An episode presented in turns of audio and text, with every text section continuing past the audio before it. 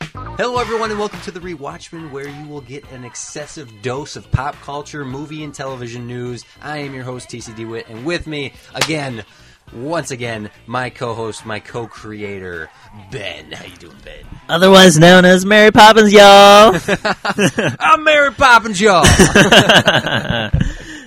All right. Well, we are back after quite a break. Um, we both got quite busy with production and, and just life in general. life, life is funny, TC, but I'm always, I'm always very appreciative that our streams always find its way back together to become one. We are a river of of nerdiness. Yes, yes, feel it, feel the stream.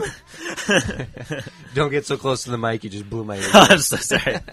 your your mic picks up really well. Mine doesn't. I always so- feel the need to get really close. For some You know, I'll, reason. I'll give you this one because this one picks up less. But Okay. uh, you you just don't don't lean in So, so close. is this is this good? Yeah, that's perfect. Okay, perfect, awesome. I, I have to like put this down my throat for it Yeah. to work.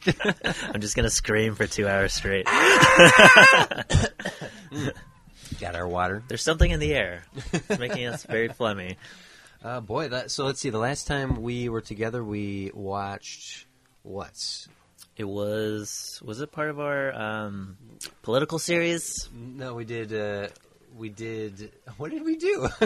Was it V? V for Vendetta? No, because uh, after that we did one, and then we fo- I followed it up with Equilibrium. Yes. See, that's how long it's been. We don't even remember what we did. It must have been V because that was the same uh, like election based series that Mm-hmm. we were doing, right? yeah. Well, I want to Yeah. thank uh, Steve for filling in for Equilibrium for not for you not being here for that. Um, Yeah. But uh, uh, wish you wish you had been here because I I was I'm always appreciative of our more social commentary and conversation that we have. Oh yeah, no worries. Not and Steve did a wonderful job. I Yes. oh, I, yeah, that- yeah. I miss his lovely, lovely voice. he, he won't hear you say that because he doesn't listen. to the show. Ah, called out. Time to tag him on Facebook. but yeah, um, I really love all the discussions. I really missed watching Equilibrium as well. That's that's the one that I really wanted to rewatch just to see Yeah. if it like held up. But it sounds like it did because you guys really enjoyed it. Yeah, it di- it did, and also it didn't. 'Cause it- typical of our conversations after we're done recording, we Yeah. we continue to talk. Yeah. uh, and I didn't. Uh, Steve and I, he had to run, so I didn't get to keep talking with him. But I had another friend that I had a discussion about equilibrium, uh, another conversation about it, and just some fallacies in the movie that we we failed to neglect. We Yeah. talked about how how exciting and action packed it is. But when you really compare the very first action sequence in that movie to action we get now, Yeah. weak. Yes. It's just pitch black and you get muzzle flashes of poses. Yeah. And that's yeah, that didn't even it didn't even dawn on me just how poorly done that action sequence is because there's Okay. much better done throughout but Yeah. for that first action sequence it's like oh yeah that isn't very good I've come to I've come to realize that I think nerd nerdum or like nerd culture has overrated that film because while when I remember when I first saw it, it was very enjoyable, but I never thought this is like the innovative like sci-fi actioner to kick off this next wave of sci-fi actioners because this theme of uh, dystop bit like Big Brother dystopia has been done to death even to this day, and um, even the action it just seemed like a product of its time. It's very matrixy, Yeah. leather clad uh, stuff like that, and it sounds like kind of like the same deal when you guys were talking about on the last cast. It's uh, it, you're right though. I think that that the nerd fandom has made the movie better than it, than it actually is. There's actually a movie that I've just realized over the past just couple days that though I liked it, the more I realize how much more other people like it, Yeah. the more I feel like maybe I, I don't, I don't. Let me just say what it is. Kingsman: The Secret Service. You know what? I still haven't seen Kingsman. Oh, damn it. I was really hoping you'd back me up on this, Ben. I'm I was sorry. really hoping because I'm so sorry. I've had two conversations now in the past past couple days about I don't love it. Yeah. And I've talked to people who love it and it's Oh, making yeah. me feel like cuz uh, the the the, the hyperbol- hyperbolic world we live in you either love something or you hate it. There's no middle ground. Yeah. At least that's how when when you say, "Oh, uh, I feel this way about a movie," oh, well, you, obviously you're an idiot because you think it's bad. Like, no, I didn't say it was bad. I just don't think it's as good as everyone else thinks it is. Yeah. because you need to see Kingsman. I I like it, but it's no better than Kick Ass, and Okay. Kick Ass isn't amazing. It was oh, it was forgettable. And Would you would you recommend watching Kingsman? yeah, it's on Netflix right now. You Okay. can check it out. There's because there are things in it that are freaking really cool. Yeah. Like, the the church scene everyone talks about. That's I've like actually the- seen that on YouTube. Okay, yeah, all right. Well, maybe you should watch it in context Okay. instead of just watching a clip of it. Ben. it was still really cool. I love Wonders. right, right, but it's it, I, I I think that sequence is amazing. However, it's CG as hell. Yes, right? yes. Mm-hmm. and then that so that takes it all takes marks away from it. And, But that's not to say I don't. I still don't think it's awesome. Mm. Mm-hmm. yeah, Uh, but the movie itself, I, I just watch it. Come back to me on that. But I'm just putting out there for the listeners that I like Kingsman. I just don't love it, and I don't understand why so many people love that movie. Yeah. like um, I just uh, I saw Fast and the Furious eight recently. The, Okay. the Fate of the Furious. I I'd love to hear your thoughts Did, on did, this. did you see it? I did. Okay. Uh, the whole movie aside for a second, the Statham fight scene with the baby is awesome. That is one of the best Statham fight scenes in the past like five, six years. Yes, absolutely. And so like I don't know if their influences were hard boiled, but it just felt very hard boiled to me. Oh I man. don't It- know. You remember that hospital fight? yeah, They- yeah. It it just had a great sense of humor about it, and and they they pulled back enough to actually watch Statham do a lot of his own stunts Yeah. and fighting in, and so I appreciated that. And that fight scene was so great, and I brought that up to someone saying, Mm. "You got to see Fade the Furious, if only for the Statham fight scene. It's Yeah. spectacular." And their response was. Well, I couldn't possibly be as good as the fight scene in Kingsman, and then that started that conversation. I was like, I was like How do you even compare the two? and then I had to take the defensive to, to defend my my opinion that the Statham fight was so good that I was like, well, it's a lot more practical and a lot less CG. And then I sounded like I hated the. the Kingsman fight. I couldn't win. I couldn't win. You're just trying to defend your art, your love for Jason Statham. my love uh, for the Statham. uh, so anyhow, we, we don't really have a movie to discuss today. Yeah. we're just going to discuss the summer. Summer seventeen. You know, we, we typically do a summer preview or a summer recap uh, episode anyway, so it's we're just, just starting a little later than we normally would because Yeah. a few of the summer movies have already come out. It has only one technically though, unless we count April now, which kind of it's kind of lame. hey, you know what? You have to count April, I guess. because Fate- April is pretty lit this year. Fate of the Furious came out in Yeah, April. that's and- true. and that's the second highest grossing movie of the year right now. And if actually you want to go to uh, uh, March. Yeah, Be- Mar- Be- Beauty and the Beast came out, and that's the highest grossing movie of the year Yes, right now. March was crazy. Every week, every week of that month, actually, there was like an event film. Uh, Beauty and the Beast, Beauty and the Beast, Logan, Logan. Yep, and Kong Yes, were the three April releases. there's another movie too. I don't remember, but yeah, that was a. This it's just getting crazier and crazier. There's no there's no more dump months. No. TC. There's no more dump month. at least at least not at this point in the year. Yeah, I I'm always interested about th- this is this is the best time of year to look at the top 10 yes. of grossing movies, right? Because because now you can see you can see what the top 10 currently is Hmm. and it's kind of laughable because you like there's no way that's going to survive the Hmm. rest of the year. But if you just look at the top 10 right now, number 10 is Split, The Lego Movie, Xander Cage, Triple what? X. Triple X, The Return of Xander Cage. Uh, number seven is Fifty Shades Darker. Number six is Boss Baby. Number five, after a week, is Guardians of the Galaxy. wow. Kong Skull Island is four. Logan is three. Fate of the Furious is two. And Beauty and the Beast is number one. Okay. So there, there's some on there that's like, well, yeah, obviously that's going to be high. But come on, Boss Baby, Fifty Shades Darker, Xander Cage, Wow. This Splits. Triple X was the the surprise. I thought that came and went, but the power of the global box office. well, that's truly what it is. Yeah. But but it's also proof that you can't. There is how how do you sell a movie on an actor anymore? You- Yeah. you c- the on, the only person I can think of is Tom Cruise. You can Yes. Mm-hmm. sell a movie on Tom Cruise, but you can't sell a movie on Vin Diesel because if you could, Xander Cage would have. Now, granted, it's made. Actually, this is low. It's only and only it has uh, three hundred forty six million. oh, okay, yeah, and I bet it's made for 150. Yeah, Yeah. And, but if it was, if you could sell a movie just on Vin Diesel, Yeah. Mm-hmm. that movie would have done gangbusters. But it didn't. You can't because you can't, you don't sell a movie on an actor anymore. Concepts, concepts, high concepts. That's right. Yeah. Uh, but have you? Like, I, I mean, what have what have you seen? You said Fate of the Fierce. What did what did you think of? Man, I never thought I'd say this because I think our discussion year per year Mm-hmm. has been let's get crazier. let's get. You want to get nuts? let's let's get nuts. Let's get nuts. Mm-hmm. exactly. Like you welcomed it, right?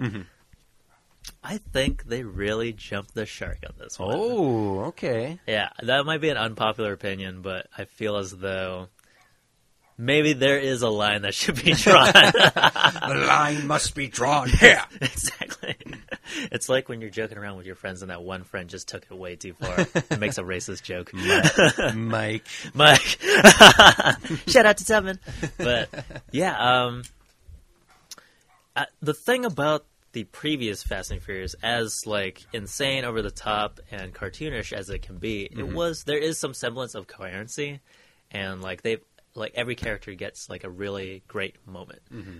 I think what's really underappreciated about the Fast series, like everyone's always complaining about, oh, it's not about racing anymore. It's never was about racing. Yeah. no, first it was- and foremost, It wasn't. It was Yeah. about stealing DVD players. exactly. but the one underappreciated element of the series is the hand-to-hand combat. Like I was rewatching like the Michelle Rodriguez fight with uh, uh, Gina Carano. Gina Carano. That's one of the best fights in the series, and the fight with. Uh, uh, Han and, and Tyrese. Tyrese with uh, the guy from the raid. That was ridiculous, but it was so awesome, and just just stuff like that that I felt was kind of missing in this series because Mm-hmm. they tried to go bigger instead of go better. If that makes any sense. Yeah, it, it, Yeah. they went back to more, much more car-based stuff. Yeah. which is which is the root of the series, Yeah. sure. But they, you're right, they did lose because I was touting the the Statham fight. I love that Statham fight because that was one of the highlights. yeah, And, and even The Rock and Statham busting out of prison had a lot Yeah. of like. There was a lot of cartoonish stuff about like The Rock throwing people through the door, so, but it still it still had a they're superheroes now. yeah. You just accept it. it still had a reality to it. Yeah. Uh, but I, f- I felt the the missing elements of Paul Walker. Yeah, it, he. it's just such a funny thing to think about that about Paul Walker, especially like if you've been following his career since the beginning. Mm-hmm. I've always thought this guy is just like such a he's so whatever, you know. You don't. I didn't go watch Fast and Furious for Paul Walker, but then when he's not there, you're like, oh, there's a really underappreciated element that I wish I appreciated more. Yeah, because Scott Eastwood was. Did you even remember he was in the movie till I just said his name? he was so bad. He he wasn't bad. Yeah. He just didn't do anything. Yeah. There, there there was a missing element, like not having Paul there removed an element of the family structure that that has Yeah. because Paul's character, Brian O'Connell's character, does a good job in balancing out Tyrese's ridiculousness. Yeah. Because without Paul there, who never made fun of Ro- Roman because it was his best friend or more, Oh. depending how you watch the series. In this, everyone just made fun of Roman. Yes. He was just the butt of everyone's joke, like leaving me to wonder why he was even there in the first place. it it was a lot of fun. I I do want to see them continue to do the series. There's still Yeah. there's still a lot to be played with in there, and apparently there- Space. there- well, the writer said he's not out of the out of he's not he does not dismiss that idea that they could send them into space. Did you hear about what his uh, connection would be? For- No. to the or like the rationale. No. it would be a uh, Fast and Furious slash Chronicles of Riddick crossover No, shut up. because they they both they both have those same rights. Universal has the rights to both of them. that's that's a terrible idea.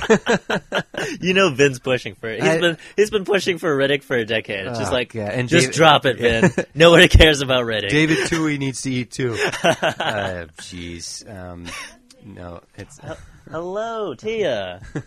hi Tia. I miss you too, Tia. Good to see you. I guess I'll take this opportunity to shut the window. there's a there's a dog next door. Remember we used to have the the dog next door at uh, the old place. Yeah, the one.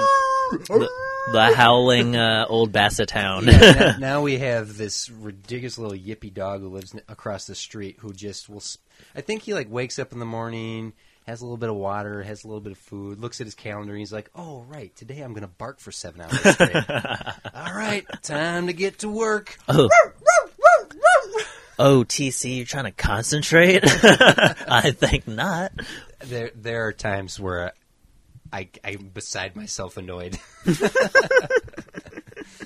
so, I, as I was saying, I'm inter- I want to see Fast and the Furious continue. It will continue. I don't want to see it cross over with. Well, the on- the only logical way to go here is Fast and the Furious crossed with a plot similar to Armageddon. Yes. Right, like- Yes. I, I, I'm not going to conceptualize anything. I don't want to give them any ideas. I, I do wonder if a grounded take would serve well at this point in time for the series because we have crossed a threshold of ridiculousness to Right. where I feel as though going bigger does not equate to being better and like like all the elements that you just uh, pointed out like Roman being really heightened as the butt of the joke and all the cars being like super powered to the point where like why do we need the humans anymore it's it's Hot Wheels the movie. Yeah, like I mean, the zombie uh, car sequence was pretty badass. that was kind of cool. Shout out to Ryan Walton; he worked on that sequence. But But- it, it- they went out of their way to let you know that all the cars exploding were empty.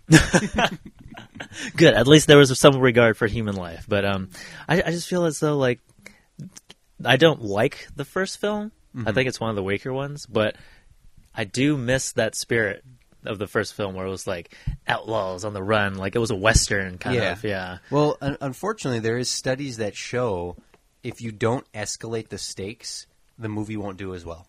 Ah, That that there, are, and that, I think that's that's that's ridiculous because you Yeah. can sell a movie on lower stakes. Logan.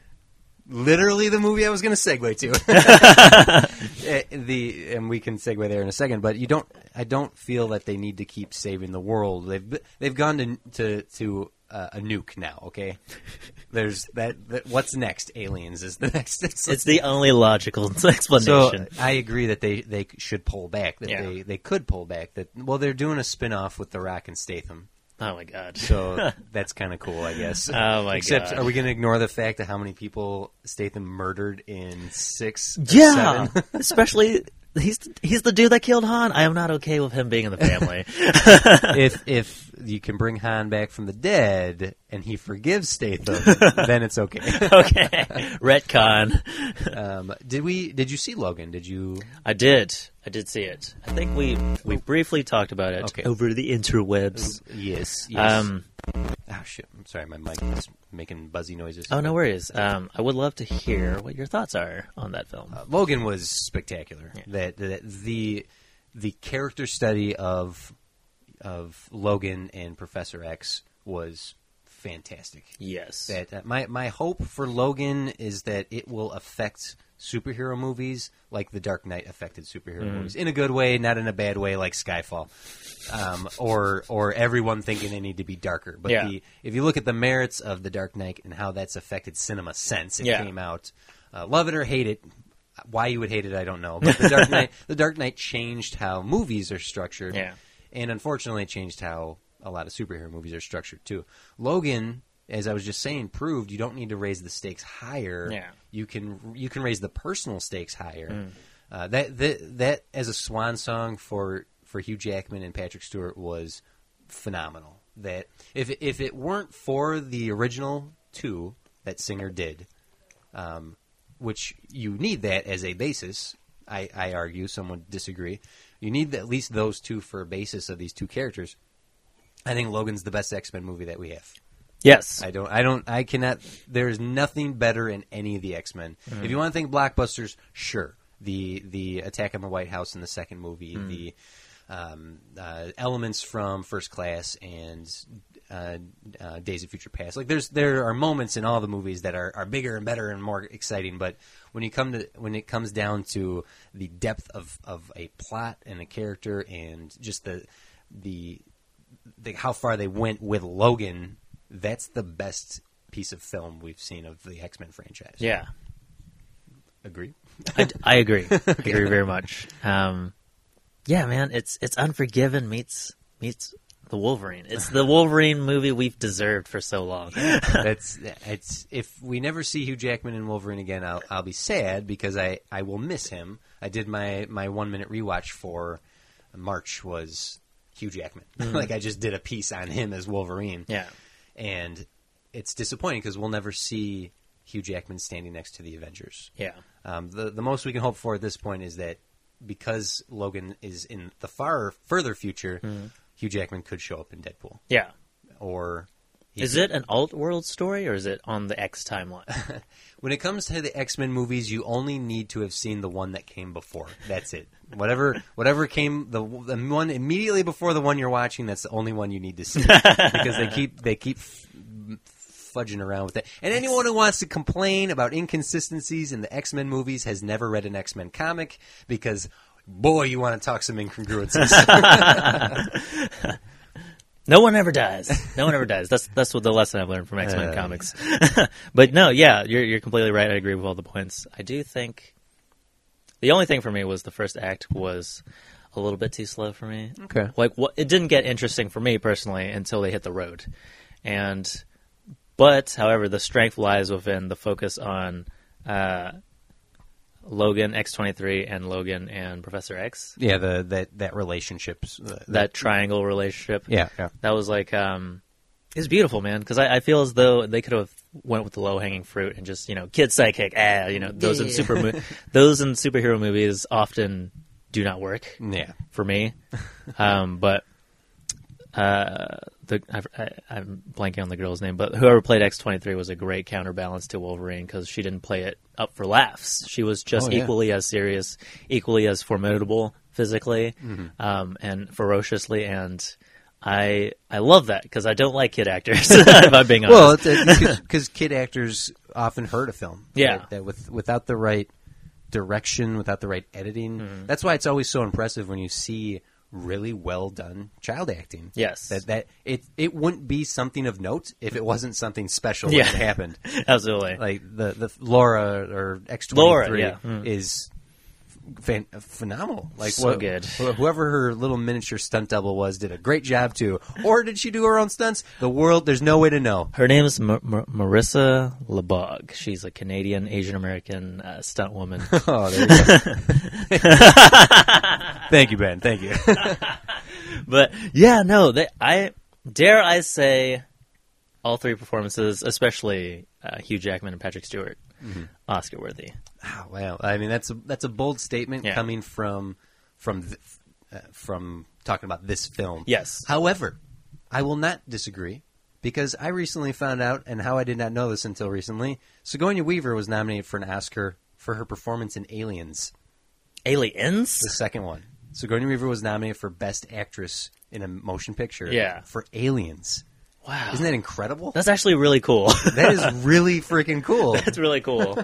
See, ah, man, I was just complaining about this to uh, our, our good friend Bryce last last Oscar. Bryce. there's not enough love for genre in the Oscars. Well, it's it. People turn their nose up at it. Yeah. and you're right. Hugh Jackman's performance, Patrick Stewart's supporting role performance, and that is heartbreaking it's gorgeous. to to look at a study of someone suffering from dementia and and aging out of Mm-hmm. Yeah. their abilities. That's incredible. That's and that's very grounded in a real thing. Mm-hmm.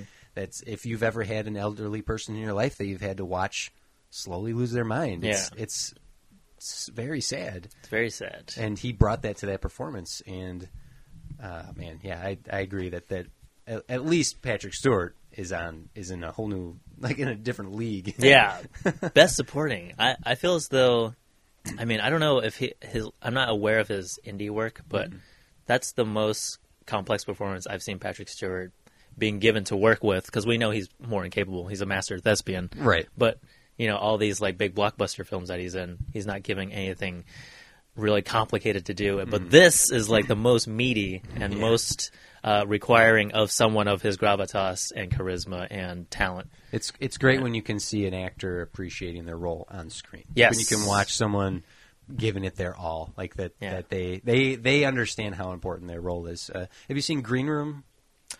Patrick Stewart's in that. Oh yes, yes, he's so he. Okay, I, I lied, I lied. I've seen that. Yes, Yeah. he is good. He's very good in that movie. I did not like the movie, but I like I liked him a lot. okay. yeah, Uh, let's see what else. Uh, Beauty and the Beast. Did you give that a watch? I did. What'd you think? I I think you and I have come to a common agreement on Disney live adaptations of their animated features. It is unnecessary. There, there are elements in Beauty and the Beast that they that they did that impressed me. I actually, Yes. they, I, f- I found some enjoyment in some of the choices they made in developing Gaston as a soldier coming back from war. to- Mm-hmm. Yeah. the exploration of Belle's mom in the details that they gave. It was nice, and, and they drew some stuff from the stage, the Broadway musical, Yeah. into the movie, and they did a great job of of just telling the exact same animated movie story with new details sprinkled in. Uh, they, they had a great art art, art direction to it, but I agree these these don't serve much of a purpose. yeah. Uh, they're not the worst. Um, for those of you who might also listen to my weekly Disney podcast that I've been doing with Jeff, the Top Shelf Disney Animation Studios Library, we just did Sleeping Beauty and discussing Maleficent, and someone tweeted in and asked us what we thought about all the live action movie, like what the best one was, and. I, I don't particularly have anyone that springs to mind like that's the best live action one, but I can tell you the worst one. Is it You don't even remember it. You don't. I'm going to say it, and you're not even going to remember it existed. so? Not recent memory or Oh yeah, it's it came out in the past five years. Okay, try me. The Sorcerer's Apprentice, starring Nick Cage and Jay Baruchel. Holy shit. you didn't even remember it existed, Dude, that's when we were working at the theater back in 2008. Oh, there you go. I totally forgot about that movie. yep, that's that is the worst live action reimagining of a Disney animated property. Okay. The Sorcerer's Apprentice. Come on, that, that's terrible. Oh, I, I forgot Nicolas Cage was in that With a long haired wig. movie. he, he exists in the Disney universe. But Beauty and the Beast was it was fine. It was fine. yeah, it's I know people were making a big deal about the whole oh no, uh, LeFou's gay. He was he was a gr- he was like a a '90s movies in, or a '90s TV show interpretation of a gay character, exactly. right? Like It was so it was still so swept under the rug. like it, the most inoffensive way you could portray a gay person and people were up in arms about it because yeah, I don't know why. yeah, because people are idiots. Yeah. Uh, and then uh, Power Rangers went through the same thing where they're like first openly gay character. which they weren't either. It was still so like, they, ah, like what? They don't even say the word gay. Pe- We're still afraid to say gay. That's how She much w- progress we made. the Yellow Ranger in Power Rangers is not openly gay. No. an openly gay, gay person does not have confusion in their choices. in Yeah. life. and she's like a teenager. She doesn't know. She's trying to figure it out. Yeah. like that's that's more natural. If Power Rangers should have done anything, Mm-hmm. it should have promoted their uh, their use of a a very well realized uh, character on the spectrum. yes, I I do agree. Billy was the most well developed character Yeah. of all the films. I And- guess we're and- talking Power Rangers now. Sorry, we're, we're talking Power Rangers. no worries. his his uh, being autistic in some fashion, of Yeah. Mm. having some, he's somewhere on the autism spectrum. He admits it. He talks about it. when it comes down to that campfire scene where they're talking about their struggles. Yeah. Mm-hmm. his struggle is accepting the death of his father, not his autism. Yes. that is so beautiful. Like, It that, was- ugh. that was a very amazingly well realized plot uh, plot element. Mm-hmm. And, th- and that's what that's what Power Rangers could have talked about. Like, Uh, yeah. hey, we got a very human, real uh, autistic person. Yay! exactly. Ah, And that, that's what's so frustrating about that film because there was elements of it that were really brilliant, but then Mm-hmm. majority of it were so low hanging fruit. Yeah, Um, yeah. I did not like the revenge porn thread with Kimberly. Oh no! I thought that was really in poor taste. she's the bad guy. Right? Yeah, exactly. Why would you cheer for her? I- We're supposed to feel sorry for this person because they regret being an asshole. Yeah, I'm, um, I'm, I just realized that that Power Rangers isn't in the top ten of the year so far. And I- yeah, it really underperformed. yeah. Uh, really, I, when I watched it, I was it was fine. I actually enjoyed the first kind of half of it. Once they Yeah. once we hit montage and them trying to figure out their powers, I lost interest. Yeah. Once they reenacted the opening "Go Go Power Ranger" and you see the Yeah. Zords running, I was like, I can leave now. I don't need to see the rest of this movie. that uh that final battle was like PlayStation One graphics. Oh boy, just uh, I don't know. eh. What what were we expecting, right? Like, yeah. I mean, Uh, I, wa- I yeah. was not expecting it to be amazing. I don't. I, I don't even know why people were expecting it to be amazing. Yeah. However, I don't. Under, I don't think people had any reason to be freaking out about it existing the way it did. Like Yeah. just. Just relax. The TV show is not going anywhere. that show's been going for 20 years now, and Yeah. it's still continuity. And you got your, it, it's fine. You're fine. yes, absolutely, and Yeah. the Super Sentai show too. yeah, Yeah, I'm just wondering. eh, Power Rangers is one of those really weird properties where we still hold in really high regard, even though it's never been good. good. It has never been good, ever, ever. Go- I know. Yes, I will openly admit that there's a huge nostalgia factor for a lot of things we discuss on this show and just in everyday conversation. And Power Rangers is heavily affected by nostalgia. yeah, because it is terrible. if you if you want to step back and look on the other side of the camera and the, the production elements of it, the the what what those actors and the editing team and the production team on the American side had to go through to craft the show, it's super impressive. Yeah. They worked seven days a week. Right? For for a year straight. They had no time off like to no go- unions too, I guess. the way they the way they crafted the shows using the old Japanese footage and then creating the live action one and then having to do all the voiceovers like kudos to them for what they created Yeah. and, I will definitely tip my hat to the show Yeah. for that but it's still a piece of crap it's we've grown out of it That's- yeah, we're, we're old. uh, let's see splits did you see splits I did not. I hear it. oh, What have you seen it? yes I have Would you say M Night is back? No. Look, I, people want to say M Night's back. That's fine. He's he's on his way back. Look, the guy is still greenlit for Airbender two. Oh my! Oh my God! That was the most shocking news to come out of the wire Just this week. beca- just it's like when when studios constantly learn the wrong lesson from Yeah. things. Like, oh, Deadpool was rated R. Let's make everything rated R. Like, no, that's not why Deadpool succeeded. Yeah. You dum dums. uh, Dark Knight was dark. Make everything dark. That's not. That's ah, so. Oh, M Night had one hit. Let's Yeah. just give him the Airbender. Give again. him a five picture deal. Split is really good. Okay. Split is really good. James McAvoy did a fantastic job in in playing these multiple personalities. The main actress in it, who was also in It Follows, I believe, she's Oh, yeah. Mm-hmm. she's great. And the the structure and the the the plot, like the script is neat, but there's still the Shyamalanisms. Right, D- ta take a step back and look at the, the kind of mistakes he always makes. Yeah. Like, the dialogue in some of those pl- in some of the places is is bad and and uh, it just the fact that he was more restrained in his ridiculousness it's it's like a it's like a C student doing well on a test because they studied. oh look, you got an A. Good job. You you still have a C average. Let's not forget how low your grades are in general. Yeah. Uh, I'm I'm happy to see him return to something that's more on form, but I'm I will not forgive him for the, the crap he's made in the past ten years. okay, Let's, Never forget the happening. yeah. oh, hey, plant. Whoa, science. Uh, But Um, I, I am excited by the prospects of of returning to the Unbreakable world because that's what that was one of the first uh, studio meddlings in in Shyamalan's existence as a filmmaker is that he set out to set he set out to do a trilogy with Unbreakable, and this Yeah. was before the superhero boom. And uh, the studio shut him down. They said, "No, put a card up at the end of this. We were not giving you a sequel." Yeah. and so he had to put up a, a David Dunn card. Like the end of Unbreakable is a card of text. yeah. It's like, ah, wouldn't it have been great to see more of this? And now we're going to get to see it. Sorry, spoiler at this point if you didn't know Split was connected to Unbreakable. No worries. Uh, someone someone did let me know that, and I my reaction was like, "What?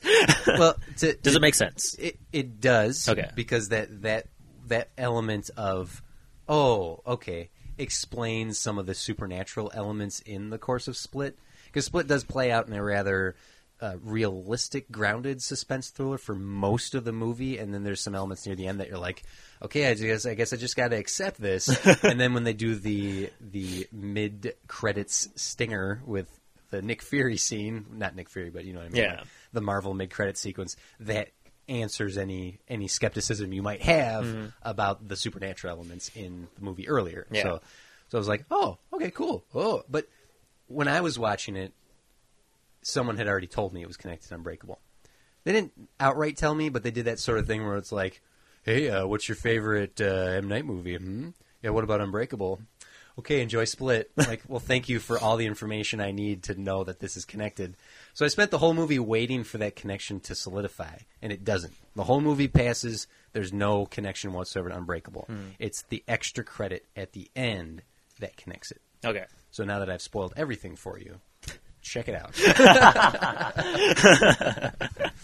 Split. yeah. Okay, there you go. All right, let's see what else. What else has come out? Uh, um, have you? Is there anything else that springs to mind that you've that you've seen? What what month are we in on your calendar right now? Um, I've just started scrolling through the 2017, so January. Uh, like um, the Resident Evil movie came out. Did Uh, not see that. Uh, Rings came out. Did not see that. Uh, but, but, but, but the Lego Batman movie. I think- Yes. I think we may have discussed this, but uh, Yeah. just a quick recap of. Sure. Just a quick recap. It was it was fun. It ran redundant though for its even for its short runtime. I, I feel as thougugh Will Arnett's Batman serves way better as a supporting character. Supporting character. Okay. Yeah. Um, I. Uh, I I liked it more than the Lego Movie. What? yeah, it, it's and it's and it comes strictly on the fact of all of the meta humor of Batman jokes. Yeah. I just had more of I have more of a connection to Batman, therefore I was able to appreciate a lot of the jokes that they sprinkled in there. Okay. And and how they explore Joker and Batman's relationship Yeah. and Robin and Batman. Like there was I I liked it more than the Lego movie in that I've seen Lego movie a couple times now since and it unfortunately I don't feel holds up as well as it did the first time I saw it.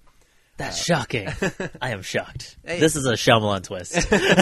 May, and I don't want you to make it seem like I, I dislike the Lego movie, Yeah. which is kind of like what I was saying earlier. It's like Yeah. just because I say I don't like it as much doesn't mean I don't like it. I Yeah. just liked Batman a little bit more. However, you're right. It does it does run a little bit long. It does it it's it kind of just hammers the point home a little too much. Uh, I think in the grand scheme, I just don't think the Lego movies are as incredible as some Pixar stuff, some Yeah, Disney stuff. That's just- absolutely. they're great. They're great. I Yeah. really do enjoy them, and um, I I really appreciate some of the deeper cut jokes that they had in the Batman, the Lego Batman. Like you've been doing this for a really really long long long long long long time and they're showing every incarnation of batman right down to the black and white serials i was like that's good That's pretty clever. yeah, Yeah.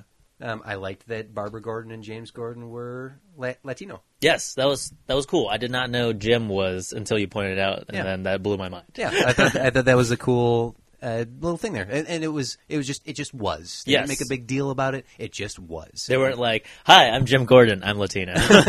Jim Gordino, Hi, Jim Gordon, Latino.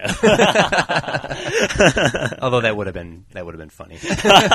Two on the nose. No, I, I really enjoyed the Lego movie, and my, my nephew who loves Legos. That's like he lives in. He wants to work for Legos. Okay.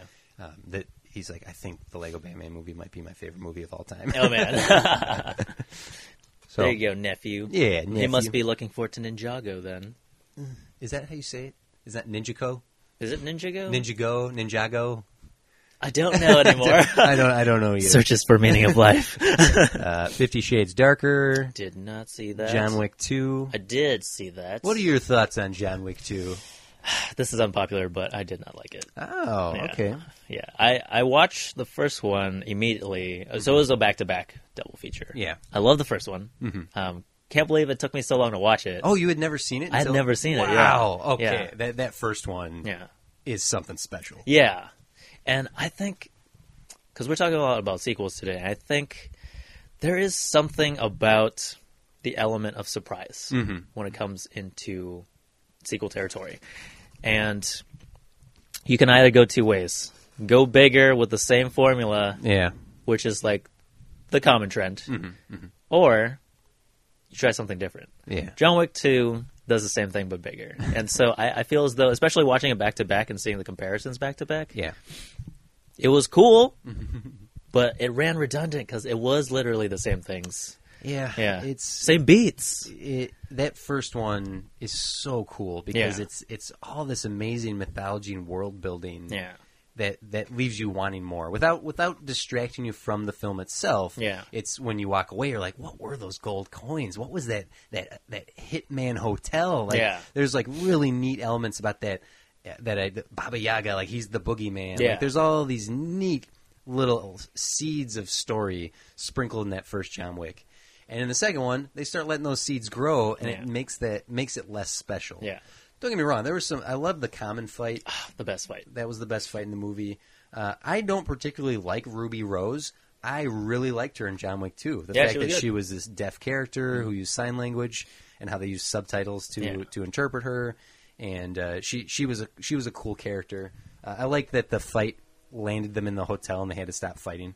Like that was a neat beat right there. Yeah. But I agree. I, I've uh, Steve was saying like he liked it more than the first, and I, I was like, ah, I find eh, I, I like the first one more. I, I, it was similar to people saying like Lego Batman movie is the best Batman movie. Okay, that that. come on, guys. Come on. Who's saying that? Look, I demand names. I've heard, I'll, I'll make a list for you. First of all, you can't say Lego Batman's the best Batman movie because the entirety of the Batman movie relies on all the other Batman movies. Exactly. and builds upon humor built upon all those previous Yeah. Mm-hmm. Batman movies and even build upon Lord of the Rings and Harry Potter and uh, the Su- Batman versus Superman and the Suicide Squad. A lot of what makes Lego Batman work is making fun of all those other properties. yeah, So exactly. it, it just by that alone can't be the best Batman movie Mm-hmm. because if you only watch the Lego Batman movie, you won't get two thirds of the jokes in the movie. yeah. And with John Wick, to say John Wick 2 is better, it's like, ah, no, because that first one set up everything that they just capitalized in the second one. Yeah. I still liked it, but I that, that first one was my. Boy, do we sound like just cranky old cynical assholes. in this. let's, let's see, what else came out that we hate? Uh, the Great Wall. Oh, I did not see that. nah, I don't think anyone did. uh, Get Out. Okay.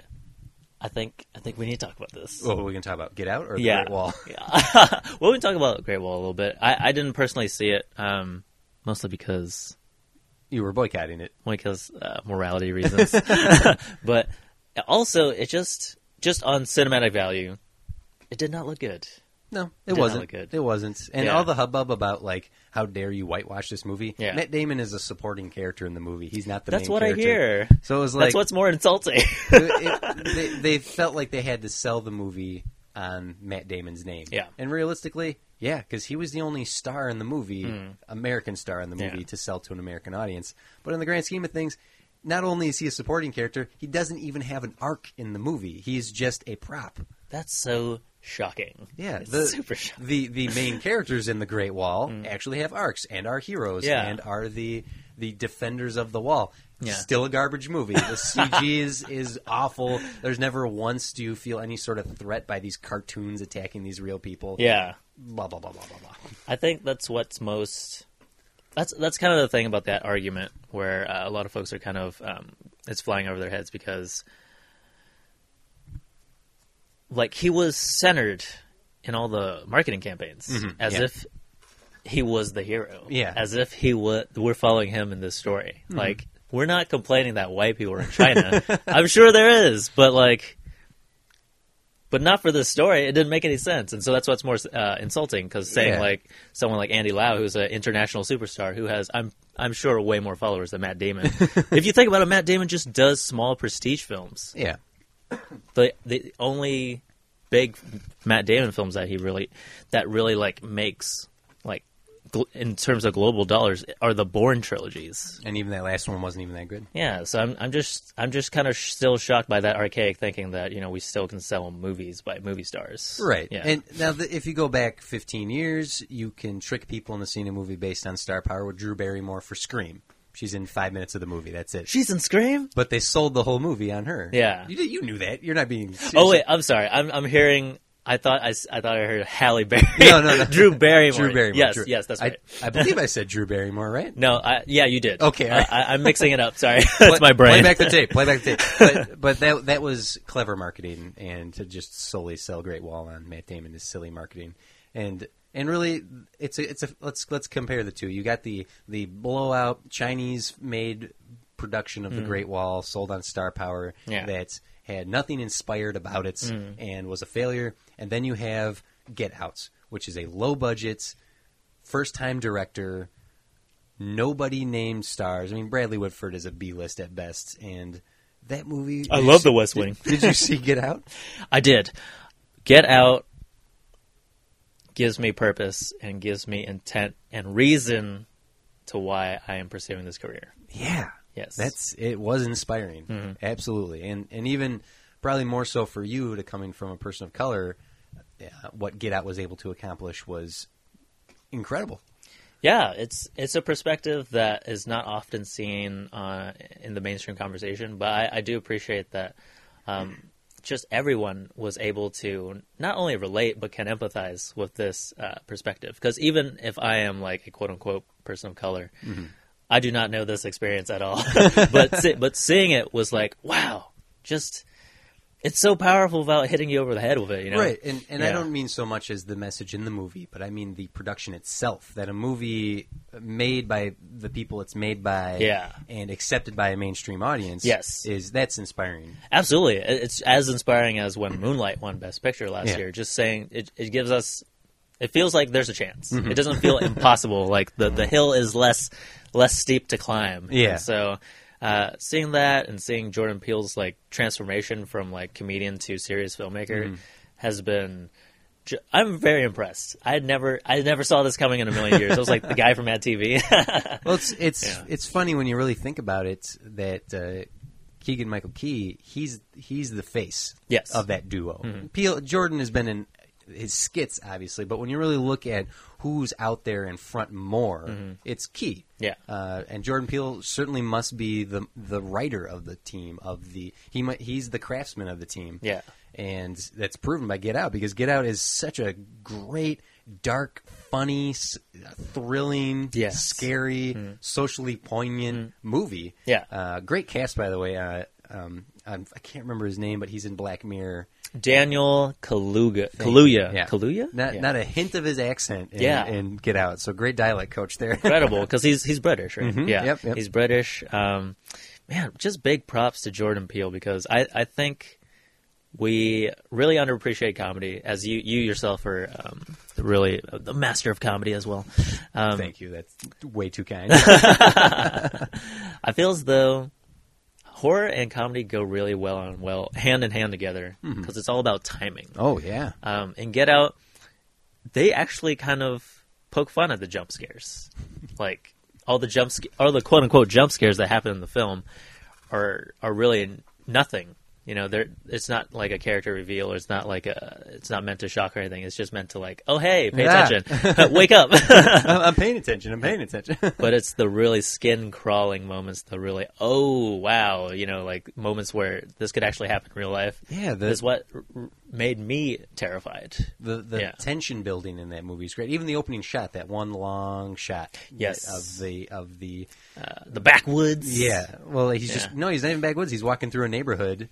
And Oh, he, with with uh, Keith Steinfeld. Yeah, yeah, yeah. Like that opening sequence is done as a oneer, yeah. and it's so much tension as it's it's playing out. And there's there's uh, like when the cop pulls over Allison Williams and the main character, like the tension there, the the hypnosis scene, the standing outside smoking, and the one dude just comes running by. Like, there's all those great tension filled moments that are also like, what?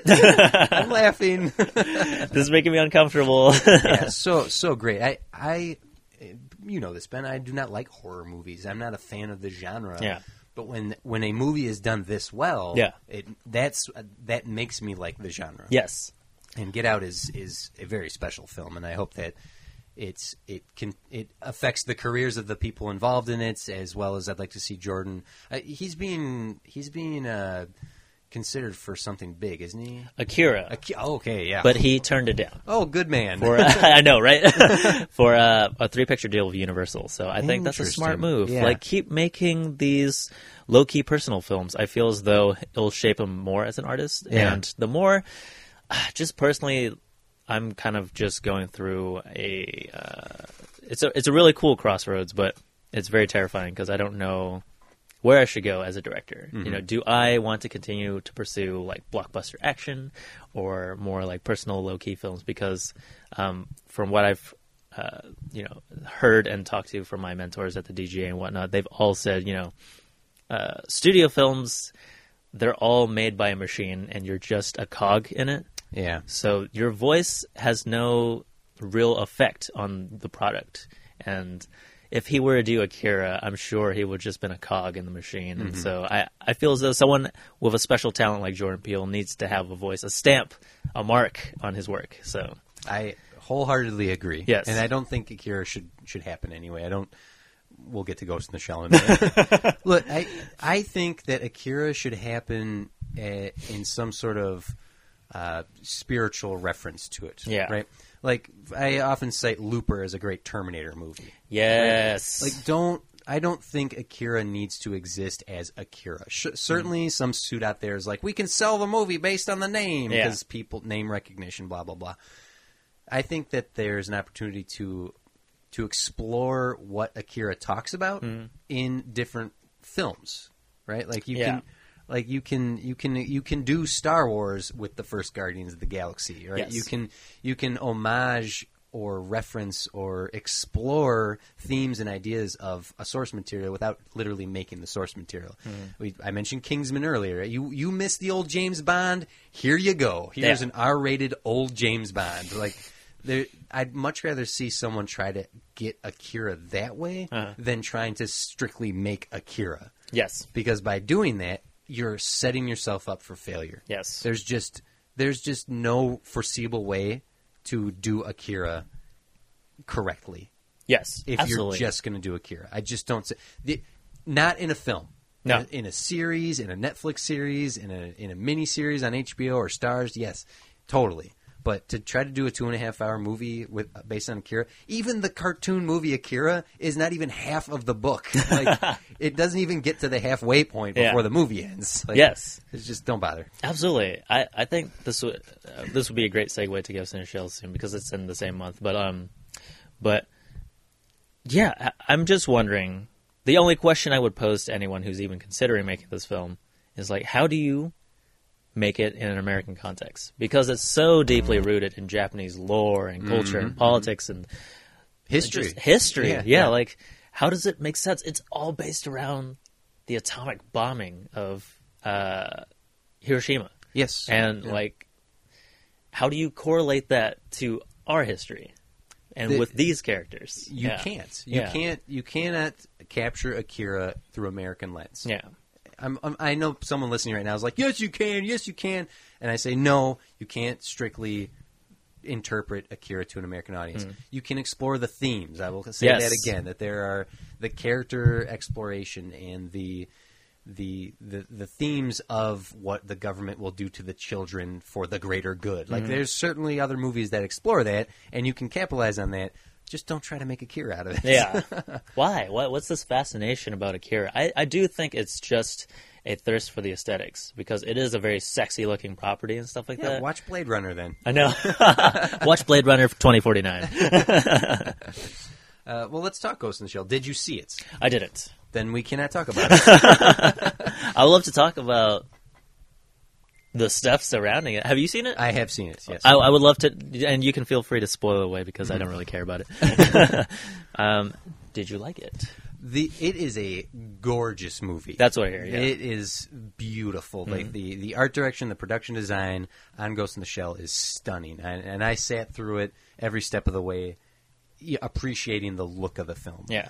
Uh, there, there are even elements of the film that's that's they they got really well that they managed to capture those themes and ideas from the many versions of Ghost in the Shell. Like you got the two movies and the mm, one episode of a TV show, Okay. right? Like, All in all in the same movie. well, no, Yeah. well, they didn't they didn't take those stories and literally just put them on the screen. Yeah. they just took elements of all the Ghost in the Shell mythology and created a new story for it. Okay. So it's not it's not a li- it's not a page for page interpretation of the original film, which would be impossible anyway because that movie's so complex. Yeah. that it takes multiple viewings to even understand what the hell you're watching. Yeah. but aes- aesthetically, they nailed it, and Scarlett Johansson did a really great job. Uh, She is a very compelling, charming performance uh, performer. Uh, she she she's you know easy on the eyes, but, but the the physicality she brought to the role. She has this very stiff robotic walk that I heard some people making fun of, like, "Sure, she's walking like she's got a stick up her ass." Like, well, she is a robot. and um, uh, uh, Bato, the, the actor who plays Bato, did a really good job. And there's the there's an elderly uh, Asian man in it that plays like the chief of police, and he's fr- he's got one scene in particular that's awesome. Yeah. just this like badass cowboy moment. but the just strictly based on the scripts, just looking at how the, the whole movie is structured, there's a halfway point where they, there's the reveal of the villain, yeah. and that's the end. Like once that that's the peak of the movie. That, that the revelation of the villain, it's all downhill from there. Yeah. Like that that second act twist should have been the last act twist. It's just structured really poorly. That the the whole second half of the movie feels like the denouement, like it is just just dropping down. And then they have their big blowout third third act action sequence where she's fighting a giant robot and it's and it's it's nothing. It's nothing. Yeah. Like that. It's the whole whitewashing aside. I'll get that to get to that in a second. Just the script itself was was structured poorly. Yes. If you wanted to do something more so- thoughtful and and and focus less on the blockbuster, it shouldn't have ended the way it did. It Hmm. Yeah. sh- it should have been a much more steadily paced, thoughtful drama with action elements in it. But they didn't do that. They Yeah. Hmm. they kept crowbarring in action sequences and and it, it just was a, a weak script okay. for how beautiful the movie looks, Yeah. for how good some of the performances are. And then there's the literal whitewashing that Scarlett Johansson realizes her previous form, her ghost, was in a Japanese girl's body. I heard about that egregious twist, and that just made everything ten times worse. Like, I, I even felt like they thought they were like, no, no, it's cool. We're explaining it. Like, as I'm watching it play out, I'm like, don't. Are you kidding me? How could um? I just had this this like, wow, you Yeah. guys went there. Woo-wee. it's it's a literal and figurative and creative way to erase our faces. But here's the thing. I Yeah. will say it again. That's not the biggest problem with the movie. Yeah. Hmm. That's a problem with the movie, and I will, s- and I, it's a big problem. Yeah. But the real problem is the script. it's a terrible film. It's not a terrible film. I know you want it to be a terrible film. Yeah. I know a lot of people want it to be a terrible film. It's not it's not a Juve ball movie. It's not Yeah. Last Airbender. It's not it, there are far worse movies Mm. out there this year. There's far worse movies that we've even talked about already. Yeah. it's just just bad uh, just not great. It's not good. It's it's unfortunate. Okay. Because there's so much cool in it. It looks Yeah. amazing. Again, the performances are good. It's just a bad script. I think that's kind of the thing with the American adaptation of uh, things that we probably should be adapting Yeah. is we take what we think looks cool, but we have no feeling towards the source material because Ghost in a Shell, as weird and over the top as it is, it is a very thoughtful uh, piece of storytelling. Yes. Like it inspired The Matrix. Oh, certainly. Like- it's definitely one of the one of the many uh, otherworldly influences on Yeah, on uh, the Matrix. especially all the philosophical elements. And I mean, to hear that, like, I, I will be out front and say I never cheer against a film. Like, being in this industry, you all are my peers, no matter what level we are at. Mm-hmm. So, this movie bombing, someone lost their job, or someone will not be getting a job. And Yeah. that that does not bring me joy at all. But I do feel like there are times when we need a wake up call. You know, we, we need Yeah, how- lessons need to be learned. How like- many times are- is are mistakes like this going to happen before people start realizing? Absolutely. And I'm How to not even pro- talking about the whitewashing stuff, just hearing about the script. And I, I'm not a fan of Rupert Sanderson or whatever his name is, um, Seven, the, the Snow White director. Snow White and the Huntsman. Yes. I thought that movie was terrible. and I was shocked that this was someone who they brought on for this kind of Do film. you know what Snow White and the Huntsman has? The aesthetic. This the, is true. The Yeah, look, the this is art true. direction, the production design Yeah. of Snow White and the Huntsman is really good. Yeah. And so maybe that's what he he, he picks the right art team. yeah, it's. It, I hope that lessons are learned from this, Yeah. that from the Great Wall and Ghost in the Shell. That's and I've said it already. You, you can't sell a movie on a star anymore. There is Yeah. Mm-hmm. no stars to sell movies anymore. That's just that's just the way it is. People are going to go for the recognition of a property or a concept. That's it. Mm-hmm. That's just the way it is. And then even going on trying to go on concept recognition does not guarantee failure. Yeah. Or sorry, does not guarantee success. It Yes. doesn't guarantee failure either, Yeah. but it doesn't guarantee success. I'd say it doesn't guarantee failure because Guardians of the Galaxy is Star Wars and it's Yeah. succeeding on, a, on every step and every step of the way. Yes. But Need for Speed is not Fast and the Furious, right? So Absolutely. Yeah. Yeah. I'm just. I really want to get. I really want to understand the root of this problem because this star power thing. Well, there is elements of it that make sense. The argument Right, because In, right. in the world of social media, um, actors are often hired based on their following on Instagram. It's it's crazy. Just like on on like uh, indie levels or. Um, I I mean that's why Vin Diesel and The Rock are doing so well. They have like 10 million per followers on yeah. Facebook. Yeah, I said Tom Yeah. Cruise is a name recognition. I'm going to re- re- re- add to that, The Rock. is- Yeah. You can sell a movie strictly on The Rock. definitely The Rock because he he's the highest paying actor um, in the world right now. Hell yeah. Uh, and I love The Rock. well deserved, well deserved. But I feel as though the star power thing's ridiculous. It it is an excuse to not try something new or to not give new talent a, a platform. Um, there was this this small film I forgot I can't pronounce it because it's in native Hawaiian, but um, it just the news came out yesterday in Deadline and broke uh, this indie film. It's like with people I've never heard of, um, but there was an uproar because they cast a, a Irishman to play native Hawaiian. Oh, boy. And this native Hawaiian is like a folk hero. He basically you know was. Um, because there there was like a Japanese infiltrator who was going to you know steal something from native Hawaiian uh, army base, steal information. It was going to be some and an attack was going to happen during World War II that was going to be bigger than Pearl Harbor. Hey. And this hero stopped him, and it sounds like a great story. I Yeah. would love to see that movie. but they cast an Irish dude. Yeah, Oh. Just, uh, apparently a guy from Black Sails. I've never seen that show, but um, Does he look Hawaiian? no, Well, Can they paint him to be Hawaiian? he, he literally looks like a white dude on bron- with bronzer. oh boy! And so I'm I'm just concerned by where this logic is coming from because they're like, oh, you know, where are you going to find a Native Hawaiian actor? Blah blah blah, this and that. Do, do you realize? Look. just exactly, just go to Hawaii and point. Yeah.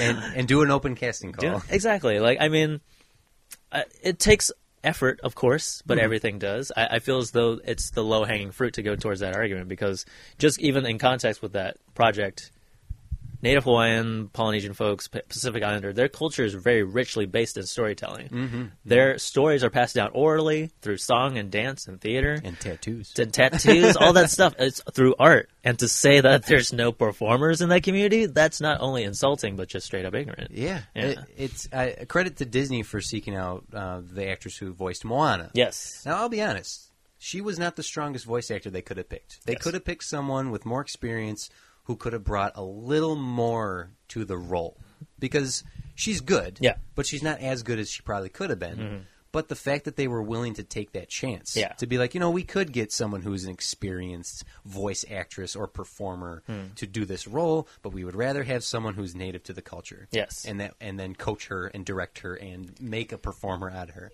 That's amazing that they Yes. were willing to take that chance. And Moana did fine. did fine, and and not only that, like if we look at it as like a long game, um, she is blossoming in front of her eyes. Mm-hmm. Yes. Like her performance at the Oscars might have been better than the performance she gave, gave in the film, N- no might have about it. You are correct. Yes. It was it was better. and now she has a deal to do a pilot on NBC. So like this stuff, you know, that we're talking about, that we continue to argue about, like there are no Asian American stars. There are no Latino stars, directors, women Mm-hmm. Then- directors. then- like, what- Hey, no, there is. You're Th- just th- not looking. Exactly, exactly. That- like, e- e- it's just ridiculous. There's no more excuses, man. Like, I am confused to why this continues to happen because, like, um, I mean, like Ghost in the Shell, it teeter totters along a very Mm-hmm, fine gray line because she is a cyborg. This is a real life figure. and you're doing you're using a method of whitewashing that is so egregious it echoes back to the days of Connery on You Only Live Twice. so I am I there, Look, I, yeah. studios who don't listen to this podcast, I know you're not listening, but don't you want to be the ones to break a character, break an actor out? Yeah. To well, don't don't you don't? How do people not see that they're missing opportunities here? Hmm. To be like instead of capitalizing on say gay culture or uh, some sort of ethnicity, Yeah. be the ones to give them the platform and break out, and so you can brag about that. Be like, hey, you know, we're, uh, we discovered this this uh, Latina director. Yeah. right? like how how are more people not doing that? Like realizing the opportunity Hmm. there, the diversity angle. Though it shouldn't be an angle, it should just be life. but even uh, like um, Kathleen Kennedy and J.J. Abrams Mm-hmm. co- coming in for Star Wars and being like, we want to bring in more diversity. We Yeah. want so I mean, two Star Wars movies in a, in a row now have had a female lead with an with a person of color as the sidekick. Yeah. That's pretty damn progressive. Keep doing that. And we got a Vietnamese American woman in the next one too. And apparently she has a huge role, so I'm very excited about that. We'll Yeah. we'll see what a huge role actually is. I don't want you to get your hopes up, okay? She Okay. she presses the button on the on the thing. Just- I just want you to just to, just to just to curb your enthusiasm here because let's look at the the diversity in Kong Skull Island. If we can move to another another uh, summer movie, did Yeah. you see Kong Skull Island? I did not. Okay, there Um, there is a black actor from uh, it's it's the dude from Twenty Four, and um, and there's a there's an Asian American actress in it as well. Their two characters are our main characters. Yeah. you can literally remove them from the script and it changes the Ah. movie zero. There's nothing. They offer nothing other than the diversity credit. see that's that's when you do it wrong. Yeah. what would you think of the film?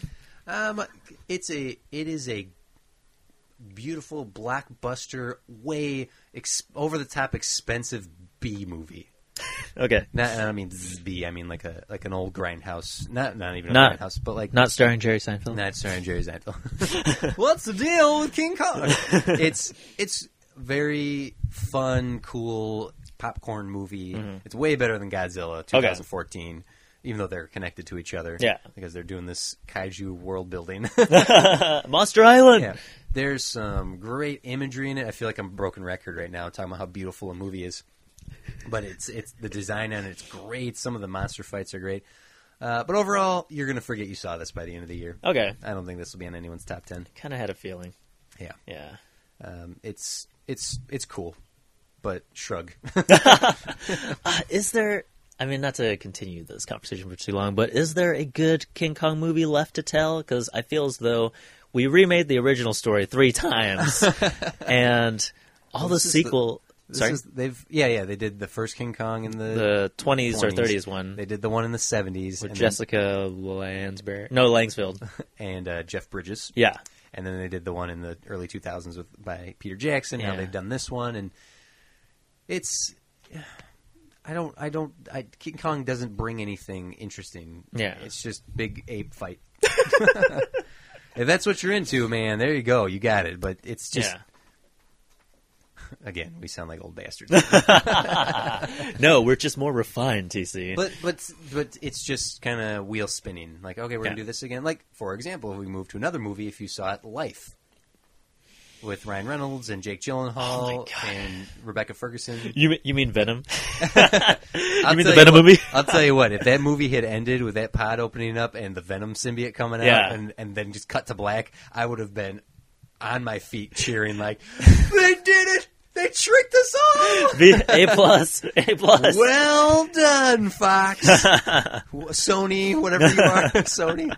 That would have been a brilliant sleight of hand. Holy cow, would that because have been. but they didn't. Yeah, but they did. was it an alien ripoff? It's Alien. Yeah, it's Alien. It, it looked really like it looked uninteresting to me. If if you guys have any interest in seeing Life and you haven't seen it, just go watch the original teaser trailer, which is just a five minute scene. You're fine. Okay, You know everything you need now. so that's essentially the film. Yeah. um, some cool moments. They do a oneer to open up the movie through the whole space station, so you get a, an idea of the space you're going to Uh, be playing in. No, no pun intended there.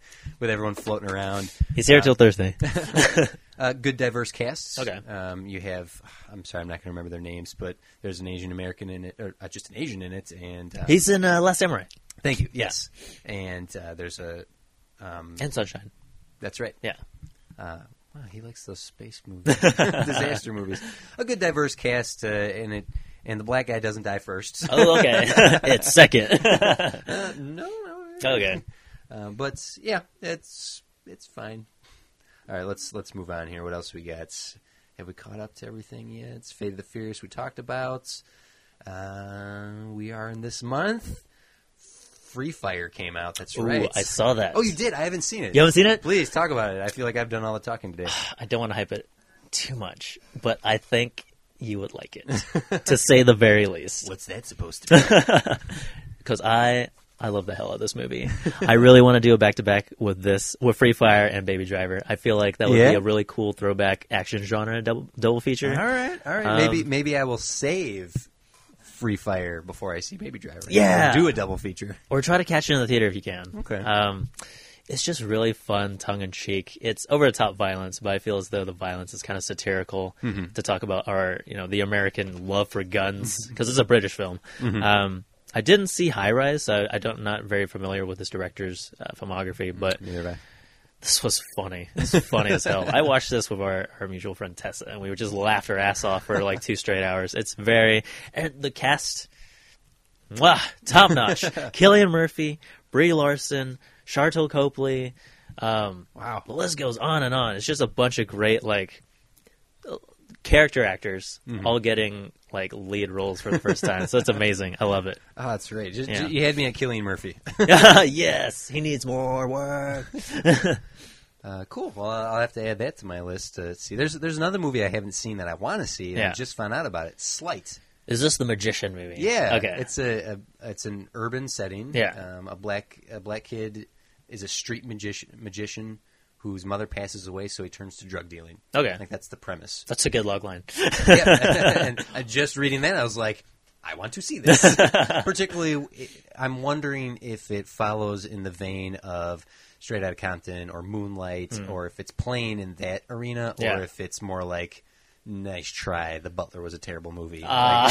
Like, I, I want to know which which realm. You know what I mean by yeah, that. I want to know like that- black suffrage. I do, I do like it for the fact that it's black genre. Mm-hmm. Just like Get Out, I, I was not only complaining about uh, this to Price um, that the Oscars should appreciate more genre, but like Yeah, yeah. Uh, in the industry would love more genre in uh, involving folks of color Mm-hmm. because I feel as though like black films often get pigeonholed into that black suffrage, black. Uh, uh, um, like trials and tribulations, Right, right. It's pigeonhole. all civil Yeah. rights movies. or- Yeah, like getting getting a fun film about a straight music, uh, magician. Magician. That sounds cool. That's Yeah. a cool premise. So I, I've I've only seen the premise. I just found out about. We have it at the at the theater right now. And Yeah. Uh. I'm like, what the hell is Slate? Whoa! Well, that sounds neat. yeah, All right. Well, we've we have caught up to uh, Guardians of the Galaxy. Um, let's take a quick break here. Uh, now that we've recapped the summer, Woo! let's let's open back up with our Guardians of the Galaxy review Mm-hmm. and conversation, and then we'll go into what we're looking forward to for the rest of the summer. So, all right, uh, we'll take a break here, folks, and uh, we'll be right back.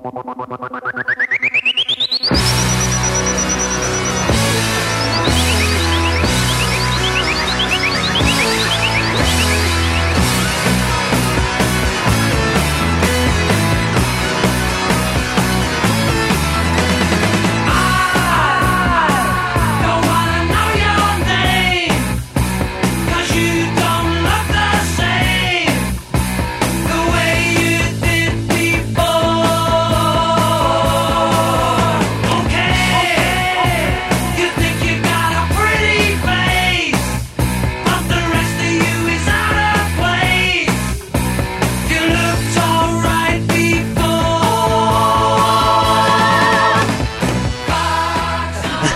And we're back. And All we're right. Um, ben, uh, before we, we go to Guardians of the Galaxy, did did you watch Iron Fist?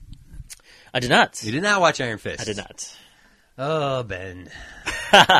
Ben, Ben, Ben, you, you son of a bitch. No, it's, it, I I understand your reasoning of not wanting to watch it because y- you, like many, were were upset about the casting. much like I was saying with Ghost in the Shell, that's the least of its problems. I hear it's not very good. It's not. Yeah. It's not. Gr- it's not good. It's it's important though Okay. because now we have the low mark for for this branch of Netflix. Yes. Mm-hmm. So that that of of Marvel, uh, not Netflix, but of Marvel, that now you can say. Hey, here's this new Marvel property. Yeah. Where does it fall on the spectrum, above or below Iron Fist? It's too bad. It is really too bad because there's so much potential in Iron Fist as a character and in that corner of the MCU, the, the the Marvel Knights corner, as I like to call it. from- Mm-hmm. Street level the- Avengers. the- yeah, the, the street heroes, and and boy, oof, I don't know what they were thinking. There's an awesome meme that was like kind of listing out all the uh, street level defenders, like problems, like Yeah. legit problems, like uh, uh, Daredevil's um, handicapped. Mm-hmm. Luke Cage is black. Uh, Jessica Jones is a rape survivor. Yeah, Um, Danny is sad and rich. Danny Oh, boy. is misunderstood. I I really want to do this, and I if I don't do it, someone else surely will. yeah. make a supercut of how many times Iron Fist and Danny Rand's Yeah. full name is said in the course of that Netflix series in 13 episodes. Yeah. It would be 10 minutes long, I swear to God. Oh. Just, Danny Rand. Danny Rand. Danny Rand. I'm the Iron Fist. Danny Rand. Iron Fist. I'm the Iron Fist. Danny Rand. Danny Rand. I, I'll tell you what it, that, and this is all. Uh, you you said it earlier in the kitchen. I think we were talking before we started recording the uh, the rewriteman Yeah. instead of the rewatchman, and I think I took that to mean if we could rewrite something or reproduce something, Yes. uh, fan fiction, if you will. I swear to God, if the the the second to last episode of Iron Fists on Netflix would have had Danny get skewered Yeah. just chest bursting, stabbed through the right, and and lying there dying. Yeah. and his love interest, uh, Win, um, Colleen Wynn, Yeah. Mm-hmm. would have been overwhelmed with rage, and her fists would have ignited. Yeah. and she would have turned and said, "I'm the Iron Fist." Cut to black. Next episode starts with Colleen Wynn, the Iron Fist, Yeah. defeating the villain. Yeah.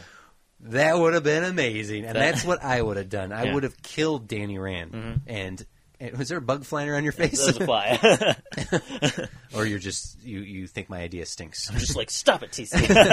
that that's what I was just kind of like fan uh, like dreaming would happen. Like oh man, because they built her up really nicely. Yeah. and they even missed opportunities with her. She talks about her grandfather had t- taught her the ways of. Of martial arts and whatnot, and I'm Yeah. like, oh, for the love of God, let her grandfather be stick, please. That would be so great if he Yeah. just showed up and was like, Colleen, but no. And and if she had been in the end, the Iron Fist Yeah. would have been incredible. Yes. Like to, rug f- out from underneath everything that had come before in the 11 to 12 episodes would have been forgiven and like oh it's all about her origin you so and so you so no no it's just danny rand I'm just very. I don't know. I'm. I feel as though why continue this type of story over and over again? You know, like it, it feels like a throwback to bad '90s action TV shows. just the same origin story over and over yeah, again like the like Mortal Kombat or like the Kung Fu spinoff. Not even original Kung Fu, Legend of the West. You know, if anyone knows what that is, but. It's just so cheesy. Like even watching uh, clips of just the fight scenes, it, there's zero impact. Oh yeah, the, You know? the Daredevil fight scenes are incredible. Even the the the throwdown punch fest that is Luke Cage is better. Yeah, there's too many cuts. You can tell that they shoot really far away and from behind, so you can tell that it's not Loris doing the fighting. It's stunt double, stunt double, yeah, stunt double. a lot of missed opportunities. A lot Yeah, of missed yeah. opportunities. It's a great place to play in. I think that the the exploration of the Chapsaki era and kung fu and Yeah. like that that whole there's some some beautiful places to play in there, but alas. They did not do it, and they did Yeah. not. They didn't capitalize on it enough. Yeah. I had told you like a year ago when when your fervor began for this hatred of the cast and whatnot, and I said, "What if because okay, so tangent because Daredevil is about gentrification and Luke Cage is about black culture and and Jessica Jones is about rape culture.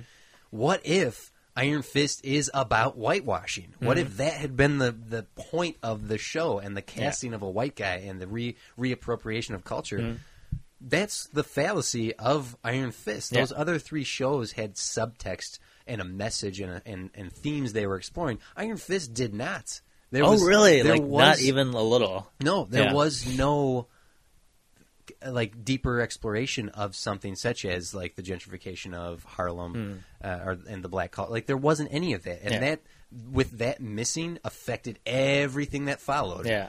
Casting aside, story aside, it's not having that deeper theme Hmm. to play with that affected the whole series. Okay. And and to to even just not not even my Colleen Wynn being the Iron Fist in the End Dream. I mean, if they had specifically explored this reappropriation of culture, if that had been the point, Mm-hmm. Yeah. that would have been amazing. That would have been enough to say, Ben, watch this series. They're Yeah. they're commenting exactly on what they should be commenting about. Absolutely. And like I don't want anyone to get take it wrong that I don't like Iron Fist or I don't like the Danny Rand character. I am I'm a big fan. I, I love in fact the only good run of Iron Fist and actually one of my favorite comic book runs in Marvel history Mm-hmm. is Ed Brubaker and Matt Fraction's The Immortal Iron Fist. That's what I Yeah. titled my fan film after, you know, like it's it's wonderful because they explore legacies. This is a legacy character um, that they created. It's a world of Iron Fists. Mm-hmm. They and- did one little legacy moment where they showed an old black and white reel Yeah. of an Iron Fist from five decades ago. Oh my god! like it was this World War II, or maybe even uh, old, before that uh, footage, Yeah. Hmm. like on an old eight eight millimeter reel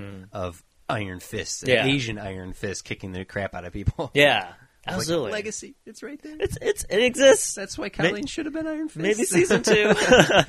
That's what I'm thinking. Like I don't know, man. L- Lewis Tan would have been great. Um, He played- Jessica Henwick would have been great. uh, he uh, was he the drunk? Yeah, he was drunken the master. He was uh, Zhao Chang, the Yeah. drunk guy. Yeah. Mm-hmm. Zhao Chang is a cool character, by the way. I don't know if anyone's aware of him, but he is an Iron Fist killer. He he's like immortal, and he goes from like decade to decade, killing wh- whatever the newest incarnation Oh, of man. Mm-hmm. Iron Fist is. He's the big. He's one of the biggest baddies in that universe. So and many they missed opportunities. and they devolve him into some random door guard. He's the, he's the doorman, doorman, it's Dorman. this doorman. but uh, Louis Tan, talented. He's an ac- he can actually fight. Mm-hmm. Um, he's biracial, so exploring that interesting. Uh, uh, like uh, American privilege of being, you know, Asian American, yeah. but not being accepted here, not being accepted in the homeland as well. Um, that was his pitch too, Mm-hmm. and I think he actually got to the final round of actually being Danny. Him versus Loris. Yeah, and so that would have been really interesting. I, I don't know, like the moment Scott Buck got on as the showrunner, Mm-hmm. the guy who did the last season of Dexter, aka the worst season of Dexter, The- al- it- also- we were in trouble. yeah, that's also my concern for uh, Inhumans. Is because he? Buck is Oh, the showrunner for Inhumans. Have you seen Have you seen the preview for it? By the way, I heard it was he not was- good. Eh, it's it's nothing. It's Okay. just the the Inhumans logo with voiceover in the background. Oh, it's just the logo. Okay, Yeah. I'm thinking of something else. Yeah. they they haven't shown the any. They've shown the picture of them in their X Men costumes, but they have not shown any official trailer. Yet. Okay. Are you So- excited for that? I, I am and I'm not. I am because I'm I'm excited that these characters are going to exist in the MCU. Yeah. that's they they look cool. However, Scott Buck being is that his name uh, Buck, the showrunner. I think for it's Iron Scott Fist, Buck, right? Yeah. Being the showrunner for. Um, for Inhumans is like, oh no, oh no. Stop it! Just stop it. Um, but uh, so another Netflix series I watched. Did you watch Lemony Snicket's, the a series of unfortunate events? With Neil Patrick Harris. Yes. I Yeah. did not. okay, uh, How'd you can't- feel about that? Uh, it's very, very good. Uh, it's the- Better than a Jim Carrey movie. yes, A- and actually, this is funny. The Jim Carrey Lemony Snicket series of unfortunate events film that came out in the early two thousands was littered with studio meddling. Like they had, they had so much studio meddling that it it, it hurt the film. Like they wanted to just do one book in a film, and, Yeah. and the studio's like, do three. Three books in one film, you can Yeah. do it. You we have Jim Carrey. We need to use him as much as possible. Yeah. Mm-hmm. We can't have him on a thirteen-picture deal, and they, there's a lot of meddling and the failures of the film shut down the production of anything as a future film. Yeah. The same production team is involved with the Netflix series, Really? and they make fun of the movie in a few spots. There's there's even a line of dialogue where uh, one of the characters is like, I just want to go home and, and or maybe go see a movie. Let's go see a movie. Let's go see a movie. And and Olaf Neil Patrick Harris is like, I would rather stay home. A long form television is much better than movies. and then he looks right at the camera. and there's there's some good uh, uh, poking fun. Um, the the art team is the same. The makeup team is the same. Like they they brought back as many people from the film to the the TV series uh, or the Netflix series as as they could. Uh, great casting. It's it's frustrating the exact same way the books are frustrating. The adults are idiots. like just the kids know what they're talking about. Trust the kids. Yeah. And if you can accept the the absurdity of a lot of elements of the of the series, it's great. Okay. Uh, I just finished the book series last night. I Oh. finished the thirteenth book. Okay. Um, I've been- 13. Damn, you weren't kidding. yeah, it's 13 books. Um, and though I really enjoyed the series overall, my feelings about the finale are similar to my feelings about the finale of Lost. Okay. Like, even so far as the whole thing ends up on an island. But the Lo- I like the se- se- series finale of Lost. I like Lost as a whole series. I Mm. Yeah. watched it more than once. The Lemony Snicket series of unfortunate event books are great, and I did like the ending, but there's so many unanswered questions Yeah. that I'm frustrated that th- this is it. This is the ending. I don't get answers to dozens of questions that I've had since the beginning of this series, and that's that's unfortunate. Mm. Yeah. He's here till Thursday. Wackity doo. well, anyway, uh, I encourage you to watch the show. It's it's it's a fun watch. There's uh, some i- uh, great product. It's it's Wes Anderson-y. Okay. in Some of the production, uh, the camera work and whatnot. Like occasionally, you want to see a car get from point A to point B. They go to a model like, of, a, of a car clearly on a model set. Yeah. It's like fun little things like that. And uh, yeah, Okay. that's a cool series. I'm I'm excited that they got greenlit for the rest of the series. Oh, Two- yeah. two more seasons, all 13 books, and each book is broken up into two episodes. Oh, wow. Okay. So the first season is four books in eight episodes. yeah. that's great. Yeah. Like, I'm I'm glad that they they gave some room to breathe to the series as well as adding to the mythology. There's a great red herring through the course of season 1. Hmm. I hadn't finished the series yet, so I thought something was being spoiled for me from like episode 1. Yeah. I was like, "Ah, dang it. I should have finished reading the books first, but then there's there's twists and turns over the course of season 1 where I was like, "Bravo! Good job you guys. Oh, very well done." And Barry Sonnenfeld is the the creator of the series. Oh, cool. Yeah. So if you if you dig his style, uh, such as what like Men in Black, Mm, Yeah. yeah, it's cool. I recommend it. Uh, we live in great times. Not only do we get to revitalize old franchises, but like even old teams get to kind of realize their uh, the actual vision that they had originally. Yeah, it's amazing. Like, I mean, could you imagine them after the movie bombing? They probably thought we'd never get to do this story again, the story that we love and stuff like that. We never got to do the vision that we wanted to do, and now they do. Like thanks to give Netflix. to give the opportunity. Oh yeah, yeah, that's awesome. That's amazing. in Netflix we trust. Oh, Netflix. Oh, now, drink the blood of this goat. that's what the red of Netflix. Is. oh yeah, sacrificial lambs. All right, let's let's move on to actually what we were supposed to be talking about, which is Guardians of the Galaxy Volume Two. G O G. G O T G V two T. Got gived. Gov Govgatu. All right, I you go first. I know you're like I want to hear what you have to say. wanna Yeah, I saw hear- I saw this last night. I wanna saw hear this. what you have to- you have you you've have I've already seen it twice. So Okay, for sure. Let's see. Positives first. Positives 1st I'll do negatives first. You go positive first. Okay, that's a good trade off. That's a good trade off. Alright. Um, I dig the disco vibe. I think it's a great separator from the first one because the first one felt very classic rock uh, in terms of just musical styling and the s and the attitudes of the characters. This one was very blingy and flashy and reminds me of an ABBA video. Dancing Queen. So it was definitely fun. Um, I mean, I had a lot of fun. There was a lot of moments where I just laughed out loud, and um, great. Everyone had really great moments. Uh, let's see. Um, you know, what? this is the best Drax has been in the entire series. I, I think Drax had a lot of great, mo- and like to just uh, harken back to what we were talking about. Um, maybe our fears of uh, the Asian, the Vietnamese American character in the Last Jedi, Kelly Marie Tran it's the actor. Um, you know, is she gonna have a big role? This and that. Um, I had no idea how big Mantis was gonna be. Mm-hmm. Oh, yeah, well, that yeah. was badass. Yeah, she, she was, one of my She- favorites. she- Yeah, She, was a guardian. she was a guardian, and I just love how her and Drax's relationship was so innocent. you're, you're hideous. You're hideous. Uh, You're beautiful, but On the on the inside, only. yep, yep. um, that was great. They played off really well w- uh, each other. Like the the chemistry of the cast is impeccable. Um, there's just something about that that you can just not reformulate in any other capacity. So that's just great casting, great writing, great direction by James Gunn. Um, running out of things to say, but yeah, I, I think I think all in all, it was fun. But Well, let, let me let me get some negatives out of the Okay. way. Uh, soundtrack is nowhere near as good as the first one. That that, that that first soundtrack is gold. can I just say something about the soundtrack? Yeah.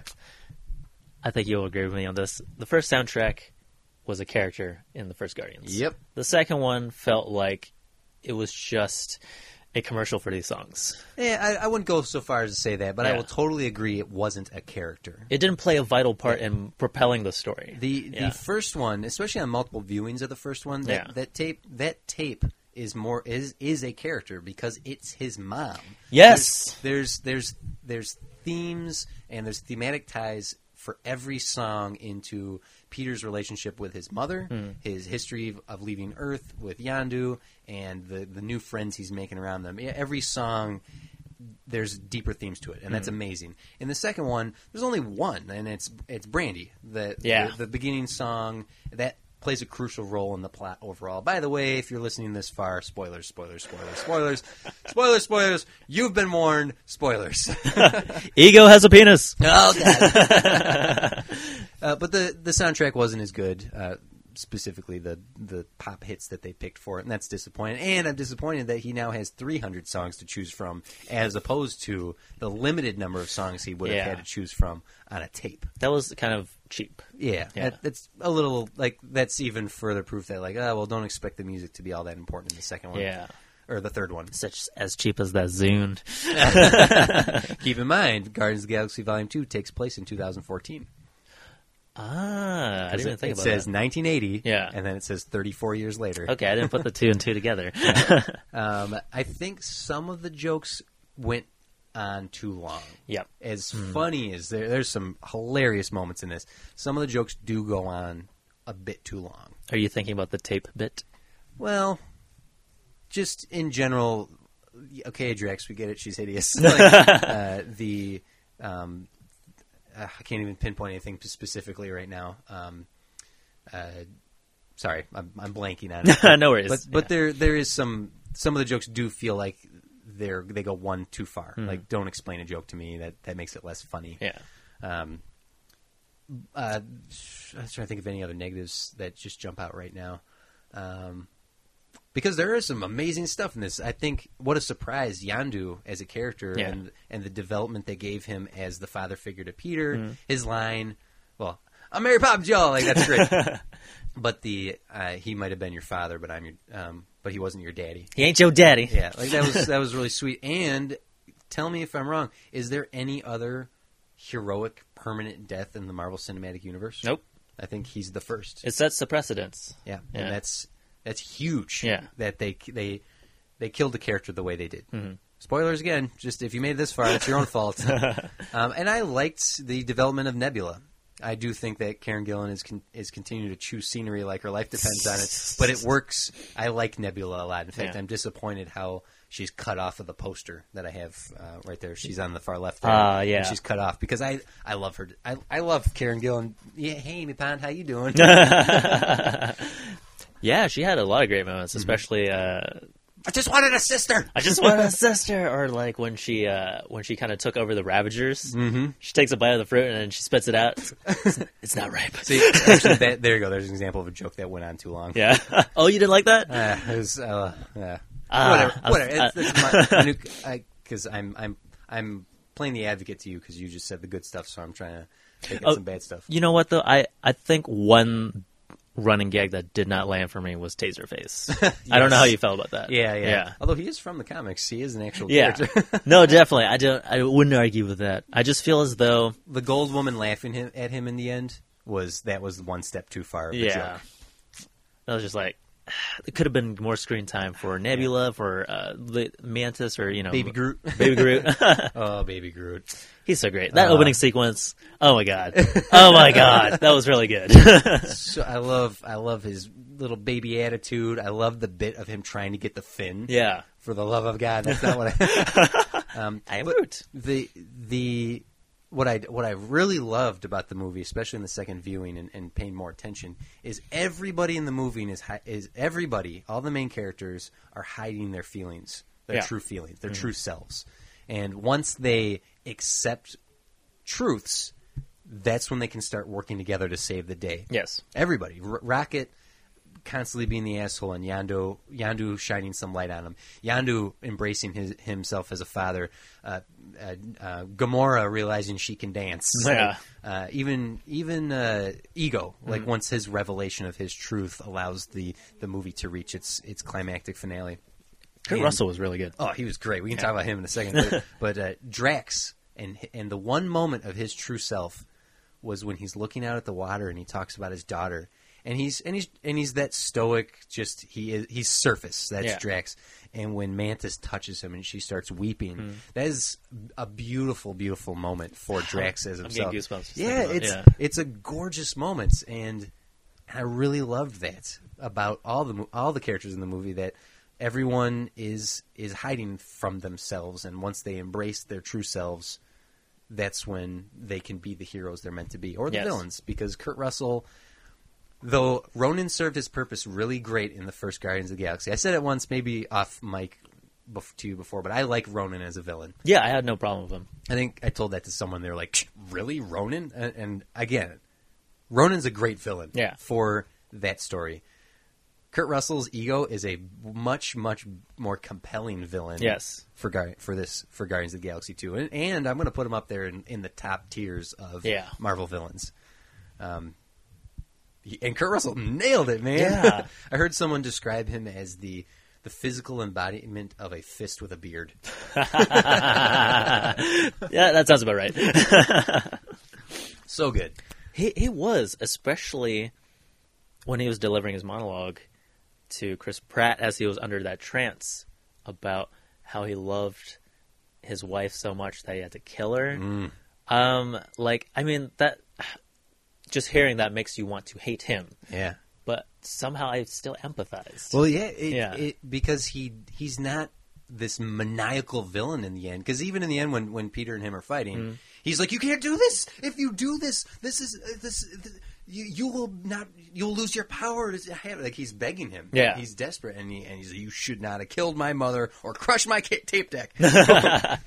you squashed my tape player. and man, first major motion picture filmed on the 8K. yes, the the new red 8K. Um, Wow, beautiful. I I Yeah. I do not go out of my way to promote and tell people to go see 3D because 3D is a is a scam. It's not worth it. Scam. But uh, this I saw this in 3D and not 3D, and the 3D actually is not bad. Still, don't waste your money on 3D. Okay. because it's too dark. And uh, but wow, what a beautiful movie. it everything looks like a comic book panel. Yeah. it looks like it looks so trippy too, wh- like in the most beautiful way possible. And I think that's where the disco vibes really came to shine. And I, I just love how psychedelic it is. Mm-hmm. because all these Marvel films look very flat. Yeah. They're Oh, very yeah, s- so- yeah. Someone did a video essay about it recently. The color palette of Yeah. Mm. Marvel movies is very flat, and once it was pointed out, I was like, "Oh, I can't unsee this." and so, Guardians of the Galaxy Two being so vibrant, Yeah. and spectacular in its visuals was a real breath of fresh air. And Yeah. I, I, I am very, very like crossing my fingers, hopeful that Thor three has the same vibe, and Infinity War has the same. Give me this color palette. Yeah. I'd rather I'd rather see these beautiful colors than than the washed out look of some of the other stuff we've gotten. Absolutely.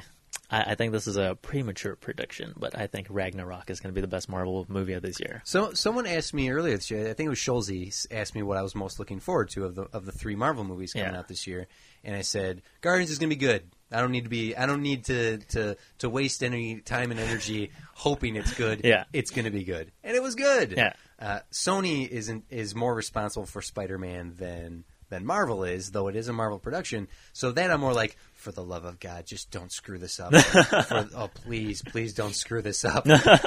Thor from from day one Yeah. Mm-hmm. with Taika Waititi on board, who did uh, Hunt for the Wilder For the People. Wilder Um, yeah, and that, that first the the first full trailer where it's Yeah. like, yes, we're friends from work.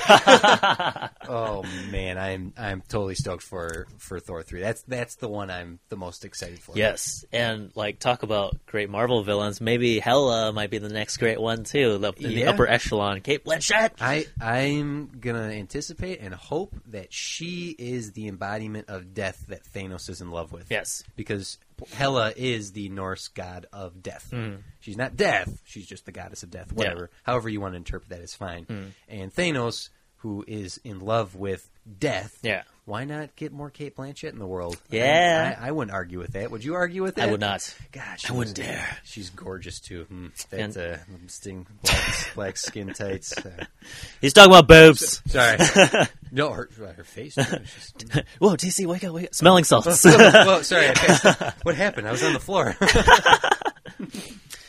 as much. I think I enjoy Guardians. Just to bring it back to the conversation, I, Mm-hmm. Oh, yeah, I, yeah, I've, I very much enjoyed it. But the more and more I think about it, especially just coming off the high last night, it's it's a steep drop in quality for me from the first one. Yeah, it's that first one is so special. Yeah. Yeah. And it, and once again, I think it goes back to the theme of what we are talking about sequelitis.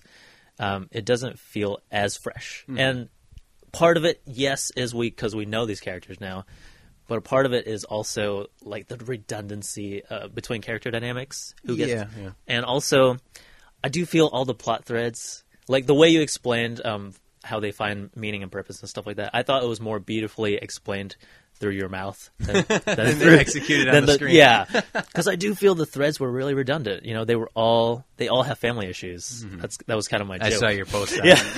you tweeted that out. It's like Guardians of the Galaxy Two. f- Everyone has family issues. and like and i felt for all of them Mm-hmm. but the fact that it was back to back to back to back it felt exhausting Yeah, because it was just so similar and i feel that's what made the first one so great because it was all centralized on star lord's family issue Mm-hmm. and the fact that they had so many threads that they were trying to interconnect interconnect they actually took away from chris pratt's screen time i thought this was the weakest i've seen him uh, in this universe. Yeah, I know there's only two movies, but Yeah, like yeah. in comparison, he had less to do. If that, yeah. if you feel the same, I don't, I don't know. Maybe, maybe I need to watch it again. Gi- But give it a that's- second yeah. viewing because I, I did feel similarly the first time I Yeah. watched it that uh, I thought there was some some cracks in the foundation for a lot of things. Yeah. but uh, it's it's because that first one. This this happens pretty much with every sequel movie. You s- you s- you have the expectations of the one you saw before. Yeah. you have to get all those expectations out of the way and then watch it again. Yeah. Mm-hmm. with a a clear mind. You don't have any anticipation anymore. So give it a second viewing. Um, everybody give it a second viewing because it's a great movie. but uh, and then and then I don't know. Maybe maybe uh, your thoughts change just ever so slightly Yeah. because it is more about the team and less about just Star Lord. Yeah. Star Lord's journey in this is the is the plot. Like Yeah. he's the plot, and everyone else is structured around him as the plot, which is, uh, if you want to break it down to as simple as simplistically as possible, it's a, a man in search of his family and and finding it Yeah. but not where he thought it was. Hmm. Because everyone else is also looking for their place in this unit. And, and I, I'll give the movie credit for not trying to go bigger. Hmm. I know Rocket says, so we're saving the galaxy again, and they are. But it's they don't have the the Nova Corps backup uh, saving an entire planet right there at the surface Yeah. for the finale. It's just mano y mano Yeah. or team versus ego Yeah. uh, the living planet. It didn't feel uh, it particularly like they raised the stakes. They kind of evened the stakes, Yeah. Mm-hmm. and raised the stakes with all the personal issues that everybody's going through. So I liked it. It was good, and I'm I'm excited for more. I love. We will see them again in Infinity War. That's the next time we will Yes. see them. And and Kevin Feige has said Phase Four is going to be something different. It'll be a different team. Well, no, he he, he straight across the board. Yeah. Um, of the entire Marvel world. Oh, for all the movies. all the Yeah. movies. Yeah, uh, Guardians of the Galaxy Volume th- Three is a different. Is probably going to focus on. Is that what you mean? A different team? Yeah, James Gunn was alluding that there will be a time jump to kind of explain, you know, the aftermath of the Infinity War Yeah. and gr- actually growing up. Yeah. but he said the team will be altered. Hmm. So I, w- I wonder what that would be like. Well, uh, for those of you who might have been confused by it, f- one of the five stingers at the end of the movie, um, Stallone's character is with the original Guardians of the Galaxy, Ew. and the only original member missing from that lineup is Yandu. okay. That's okay. that's the original comic book Guardians of the Galaxy team. Yeah. It was really confusing to anyone sitting there. Was like, what? Did you know? I didn't. I had to look it up. I had a Guardians is so obscure that Yeah, I, yeah. I didn't know the Adam reference actually. To be honest, Oh, the, and Morlock. I knew Yeah. that one. Yeah. um, and I, I mean, awesome. I, I would be totally down for that because that means Michelle Yeoh exists in the I, MCU. guess she, I guess she can't be my Sue Storm now. Ah, yeah, that's ah, god damn it. Yeah, you're right. that's all right. But Uh, yeah, the They that Yeah. Mm-hmm. that group of characters um, over the course of their existence in the Marvel comics have done a lot of time traveling. okay, So perhaps we may be seeing that happen. more de aging technology, which by the way, Holy cow! probably the best I've ever seen in a movie. From what Kurt Russell said, it was not all digital effects. It was some good hair and makeup Okay. with some digital touch up. Ah, Still a digital effects Yeah, for that de aging, but wow. It's the best I've ever seen. They- way they- better than Last Stand, and way better than Jeff Bridges and Tron. Yeah. yeah, It, the team that does the de aging for Marvel, yeah. their first gig was X Men Three. That's Oh. the same company that has been de aging Marvel characters since that terrible, terrible Patrick Stewart and Ian McKellen. They've come a long way. They've come a long way. Yeah, that's amazing. yeah, the previously they had done Robert Downey Jr. in Civil War. Yeah. they had done Haley Atwell for Winter Soldier Hmm. and uh, Mike Douglas for Ant Man. Just keeps getting better and better. It, it was. I was blown away. Yeah, That's, that was the most blown away I've ever seen. I've ever been by uh, CG for in a while. dude, they have a release date for Indiana Jones Five. Oh my god. They have, they've perfect. They've they've continued to perfect this de aging technology. Yeah. Eh? Can you do it for a whole movie though? At least half the movie. Come on, come on. Run run a story parallel, right? Okay. Run a story parallel. You have young Indiana Jones played Yeah. by Harrison Ford, who who did something during the Nazi World War II and Yeah. screwed up. And, di- and didn't fulfill something, and then parallel to it is contemporary old Indiana Jones Okay. having to try again. So you see, like, Okay, I, I'm okay with that. Yeah. because they kind of did that a little bit in Last Crusade, and that Yeah. that was cool. I Yeah, like that. yeah. I like the dynamic between young and old indie. yeah, My only stipulation, my only condition, it's everyone's. Go ahead. you got to kill Indy. Oh, that was not, that was not going to be my statement. I thought you were going to say no Shia LaBeouf. Oh yeah, yes, please that No, too. no Shia LaBeouf. No. In fact, no Karen Allen either. Thank, sorry. Sorry, Karen. I know. Get, get back to your toll booth. so mean. Ki- I, you can't kill Indy. Really? You cannot kill Indy. If Young Indiana Jones Chronicles is canon, I don't know if it is. Okay. Hmm. Someone would have to correct me if I'm if I'm wrong or not. Indiana Jones in the very first episode is 99 years old. yeah, you're right. So Oh God. um, unless, if, if if that's not canon, sure Yeah. you can kill Indy. But Okay. I uh, Should that be canon though? They didn't make the uh, the EU canon for Star Wars I don't know. Someone would have Yeah. to tell me. because I think I don't know. They, Harrison's run his course, man. That last one was painful to watch. I, I don't want to see Han Solo die and then Deckard die and probably in Blade Runner and then Indiana Jones die. I don't want to. I don't want him to kill all his iconic roles. the man's on a mission. Don't do it. Don't do Next it. is uh, the Witness reboot. and and I will say it again for the record: Do not kill Luke Skywalker. oh no, For the love No, of no, no, God, no, no, no, do no, no, not no, no. kill. They're going to have to figure out what to do with Carrie Fisher Yeah. and Princess Leia. That is just unfortunately a given. Yeah. But for you, I I s- Hmm. mm, I swear to God, you cannot follow up the death of Han Solo. Spoiler with the death with the death of Luke Skywalker. Please don't do that. Why would you? You know, like What do you think of the pe- the comparison people have been making to Guardians of the Galaxy Two being Empire Strikes Back? I don't agree. I Da- daddy issues. Yeah. The team is broken up. You have two missions happening simultaneously that Yeah. come together in the end. Certainly some similarities. There, I, I suppose, on a superficial level, but Yeah. tonally, it's couldn't be the complete opposite. Okay. And I feel as though Guardians represents joy when it comes to uh, the plethora of space operas that cinema has offered us. Yeah. Um, Star Wars is definitely the war of all of them. So I, I, I don't know. Okay. I, I just hate that everyone uses, everyone says the second thing of anything is, the Empire. It's the Empire Strikes Back of Fast and the Furious. Yeah. It's the Empire Strikes Back of Transformers. It's the Empire Strikes Back.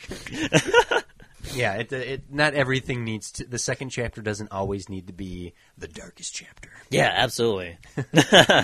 Well, uh, if if you have anything else to say about Guardians of the Galaxy, otherwise, why don't we look at the rest of the summer here? and Yeah, what let's we go have for to- it. Okay. Yeah. Uh, well, uh, next week we have uh, King Arthur: Legend of the Sword, directed by Guy Ritchie, and starring um, Jax from from Sons of Anarchy, versus uh, Snatched, the Amy Schumer and Goldie Hawn movie. Okay. Uh, that movie's going to do big.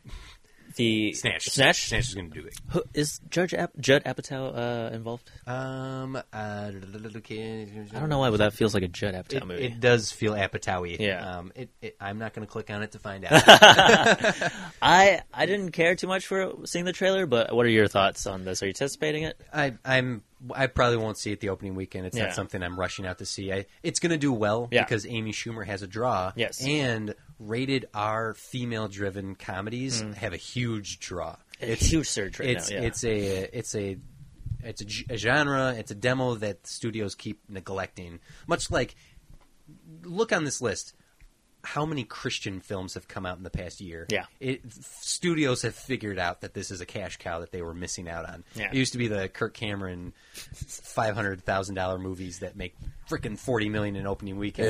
behind. Yeah, and, and now and now uh, Paramount and 20th Century Fox are like, oh, milk, milk, milk, milk. uh, but uh, the the female driven rated R comedy, I think Snatch is going to do really well for that. Hmm.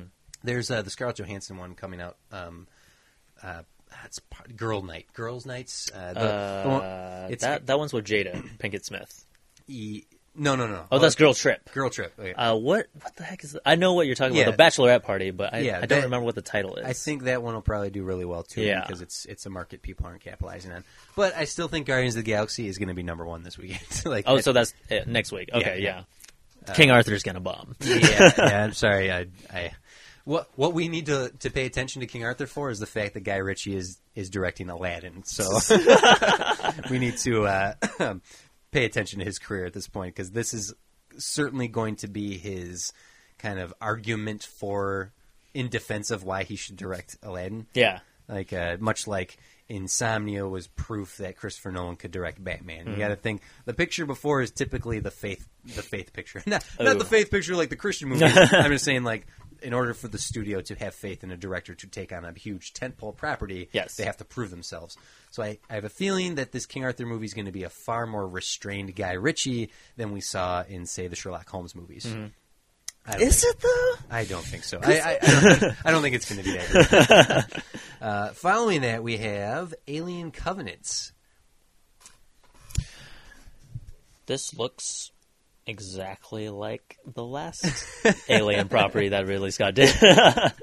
I I'm just sad that we'll never see um, District Neil- Nine. Neil the- Blomkamp's- Mm-hmm. Ne- yeah, Neil Blomkamp's Alien. Those, I, kn- I mean, it's just concept art, but it looks far more interesting than they've ever done anything in Prometheus or the last Alien movies. this is delving into the similar territory as we were talking about King Kong earlier. Yeah. it's like what can you do now? Yeah. haven't we done all of it? Yes. Uh, the Alien versus Predator movies are. I, I actually just did Predator Two as my one minute rewatch last month. that was a good one Thank you. and very underrated film. Yes, Yeah. I, I'm glad you agree. But that was the only movie in any of these properties that has attempted something different. Yes. And that's why I gave it the credit it deserves. Yeah. Between Alien, Aliens, and Predator, Predator 2 is the only other one worth anything because all the others just keep spinning their wheels and doing the same thing over and over again. Yeah. And this one looks just like Prometheus and the other Aliens movies, and I'm not. The, the only thing that has me even remotely interested is Fassbender playing two different characters Mm. and Danny McBride. Yes, that was a very that was surprising. Yeah, I, I, Danny McBride has done so few non-comedic roles. Yeah. that I'm I'm looking forward to seeing him play this. Uh, Up in the Air is the only other movie I can think of that he did a dramatic turn, which was Yeah. Mm-hmm. he played the brother-in-law to George Clooney in that, and it's no comedy; it's just straight up drama. And, Yeah. and he's a capable actor, so I'm I'm interested to see him in that role, but. For the most part, it's just like I know how this ends. Yeah. we're the alien's going to kill everybody. yeah, that's, that's just how it's going to turn out. yeah, Hey, you know what I didn't realize? AVP. The first one's called Alien versus Predator. yeah. The second one is called Aliens versus Predator. I didn't know that. I didn't even know that either. Yeah, it's a, it's a, it's got an S on it. I just realized that yesterday as Yeah. I was looking through the library again. I was like, "Whoa!" Still a bad movie. it's, it was so bad that we didn't even realize it. yeah, I, there is there is nothing new that you could do with the story because it serves only one allegorical purpose. and the fact Yeah. that Ridley Scott is directing does not give me the faith that it probably should have had 15, 20 years ago. exactly. This this man has tunnel vision. He's so stubborn. He's like, I will get alien back to ground. I will return to form. It's like, no, you've had five attempts already. I hope I hope it's good. I don't want Yeah. anyone listening to think I'm just like poo pooing this movie right out of the gate. It's Yeah. just I don't have fool me once. All right, Prometheus looked insanely good. Yeah. and I I, I don't know why I'm so like eh, obsessed with the look of movies today on this podcast, but Prometheus is a beautiful film. But, and this looks gorgeous too. but yeah. boy, is that a dumb movie. It's so so dumb. I mean, I'm only salty because this takes away an opportunity from another filmmaker who I admire. I I realize Elysium and Chappie are not good, yeah, but if we want more original sci-fi, we have to keep giving these folks a chance. Like Neil Yeah, Blomkamp yeah. is a visionary. I I believe in his vision, and I think he would make a hell of a fine alien film. I do Like- too. Like really, Scott, you're still going to get chances. You are the prestige. You are like a staple in cinema. Mm-hmm. You will always get movies. Stop taking every one of them. well, I, I'm excited that he's not directing Blade Runner. This is true. Yeah, it's the dude Yeah. who did Arrival And uh, Sicario. and Sicario. Yeah, Denny Villanueva is is yeah, I like him a lot. So I'm I'm definitely looking for. Did you watch Arrival yet? Ah, I haven't yet. Damn you! I'm lending it to you. I'm lending it I, to you. I have it. I have it. Watch the freaking I just movie. haven't seen it yet. I'm sorry. All right, uh, we have another uh, another sequel coming out: Okay. Pirates of the Caribbean Five: Dead Men Tell No Tales. Oh. I, this is a this is a sequel no one asked for. Did you get the sneak peek at the beginning of Guardians of the Galaxy Two? No. when you saw it. Oh man, yeah. The um, the way it's been presented, Guardians of the Galaxy Two has been doing a five minute piece of Dead Men Tell No Tales. Okay. which has the de aging, by the way. There's a young, Yeah. there's a young Johnny Depp. Saw that in the trailer. Uh, what what did you think in the preview? every movie Johnny Depp becomes more of a parody of Jack Sparrow. Like Yeah. Jack Sparrow, he just that first one is so good, Ben. That first Pirates of the Caribbean is fan freaking tastic. I love that first one. Lightning in a bottle. And everyone since has been a problem. I like the fourth one. I know people hate the fourth one, but I like the fourth one because Yeah. they finally like narrowed down the scope of things. Yeah. They cut the budget. They made it a standalone film, and that was better. And this one, I don't. I if it's a standalone film and does not marry itself to the previous movies, I will like it. Okay. Um, I like the look of it. I like the setting of it, and I hope I I have hope for this. But just that preview alone, I was like, ah, Jack just doing his Jackie Jack thing. if that's for you, then I'm sure you're going to love this movie, and and I think it's going to do fine. Mm-hmm. But they're they are are even a, they are even advertising this as the final adventure. Really? Yeah, that in- Wow. in, the preview Okay. they're calling this you know the final adventure. Are for they Pirates. killing Jack? They won't kill Jack yeah. uh, because there's still Mm-hmm. places to go and explore in this pirate's world. I think calling it the final adventure could could mean the final adventure of Jack Sparrow, but Yeah. not the last Pirates of the Caribbean movie. Okay. I'm not saying they're going to reboot it. They, they that would be they, they there's no reason to reboot it. Yeah. But I do foresee a future Pirates movie that takes place in the universe without any of the characters. That's there there could be something there Mm-hmm. Yeah. um, to to refocus it down to a new cast of characters playing in this world because this world is ripe. You never w- y- y- actually you would think it from the first one, but from its from its premise that it's based on the ride. Oh, there's no way this will be any good, but lo and behold, it can be. So I think that there's there's still a lot of opportunity to be to be played with. And uh, Disney, I know you're not listening, much like much like those other executives, but I got a spec script for you that, that combines Peter Pan with Pirates of the Caribbean that you are waiting for. So call me. Multiverse. Uh, you, how about uh, any thoughts on? I'm not excited. I, I haven't been excited about Pirates since 2003, to be honest. it's been a long time. I like you're right. He has become a parody of that character. It's it's Johnny Depp playing cosplay, and there's- they haven't done anything interesting. And the more and more it goes, a- and look, I think this is a reason why we love the first one so much. A lot of practical effects. Mm-hmm. Whole lot of CG in the next se- subsequent sequels, and it looks like a whole lot in this one too. Yeah, the, the the majority of the CG was devoted to the humans into skeletons from that first one. Yeah. Uh, but they they do add a new character, new monster character in every one. You Yeah. know, the the ship people on Davy Jones's locker, uh, the the ice zombies in the third one. uh, the fourth one had the mer people, and this Yeah. one now has the I don't know what they are. They're zombies too, aren't they? Let's just go back to zombies. okay, well, there's zombies. yeah. Um, Yeah, not excited. uh, any feelings on Baywatch? No. I think this movie's going to do very well financially. It's, Yeah. it's The Rock. Zach Efron. I love Zach Efron. I know. I, you have this unapologetic man it's it's e, because he's so good. He he has done something that seems rare when it comes to child actors, especially the Disney actors. Mm-hmm. He's made a career f- uh, for himself. Yeah. and he didn't do it by doing anything shocking. He grew out of his Disney mold and made some cool choices, and he's. He's a star. Like he's he's a charming performer and he's funny as hell. So, Yeah. with him and The Rock teamed up, the the movie looks like a great wannabe Twenty One Jump Street. Yeah. That's the only thing I'm afraid of is that it'll be a carbon copy of that instead. Yeah, of- 'cause- I don't think it's gonna like make my top ten for the year. or I know, anything. I, yeah. I think it'll be a fun time. I hope so. That's the least we can hope for. But Uh, they the- Baywatch is so dumb. What I, what I hope they don't do, which they certainly will, Yeah. because I don't. We we got one out of the way. It's covered. We don't need another David Hasselhoff cameo. It's been taken care of. Ah, yeah, that that was all. That was enough. Okay. this is the year of the Hasselhoff, isn't it, TC? The year, the year of the Hoff. okay, so now once Disney has made all the money for the summer for a little while, they're going to take a break and give Warner Brothers a chance. Like, please, can we have one, please? Wonder Woman. Yeah. I'm approaching with caution. I am watching this solely out of principle. I the- like each trailer that we've gotten. There's we haven't had a grasp of what the story is yet. You know what, Ben? You want me to spoil the movie for you now, based strictly on what I've seen from the trailers? no, don't tell me. Do you- okay, yeah, yeah. Tell do you me. want me to? Do you want it? This is my guess. Okay. Okay. And uh, I apologize if I'm right, because that that do you, do you want me to do this? Because I think I'm right. Are you are you theorizing based on your comic book knowledge, or are you just solely just putting together the trailers? Based on the trailers, Yeah. and what I think they won't do from the comics. Okay. So I'm combining all my knowledge here. Okay, go And- for it. Okay. I don't think this will be a stretch because you'll probably like agree with me on this. Her, the revelation of her parentage is going to be Ares, who is the big bad guy in the movie. yeah, I figured. Uh, what's what's his name?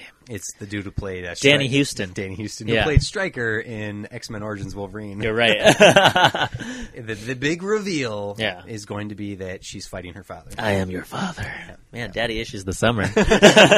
and I don't want them to do that because Wonder Woman, in her in her origin, in her greatest form, she is a woman of women. Yes. that is what she represents in a world of man. She is the she is the uh, the ambassador to all women womanhood. Yeah. and to root her then in a man yeah.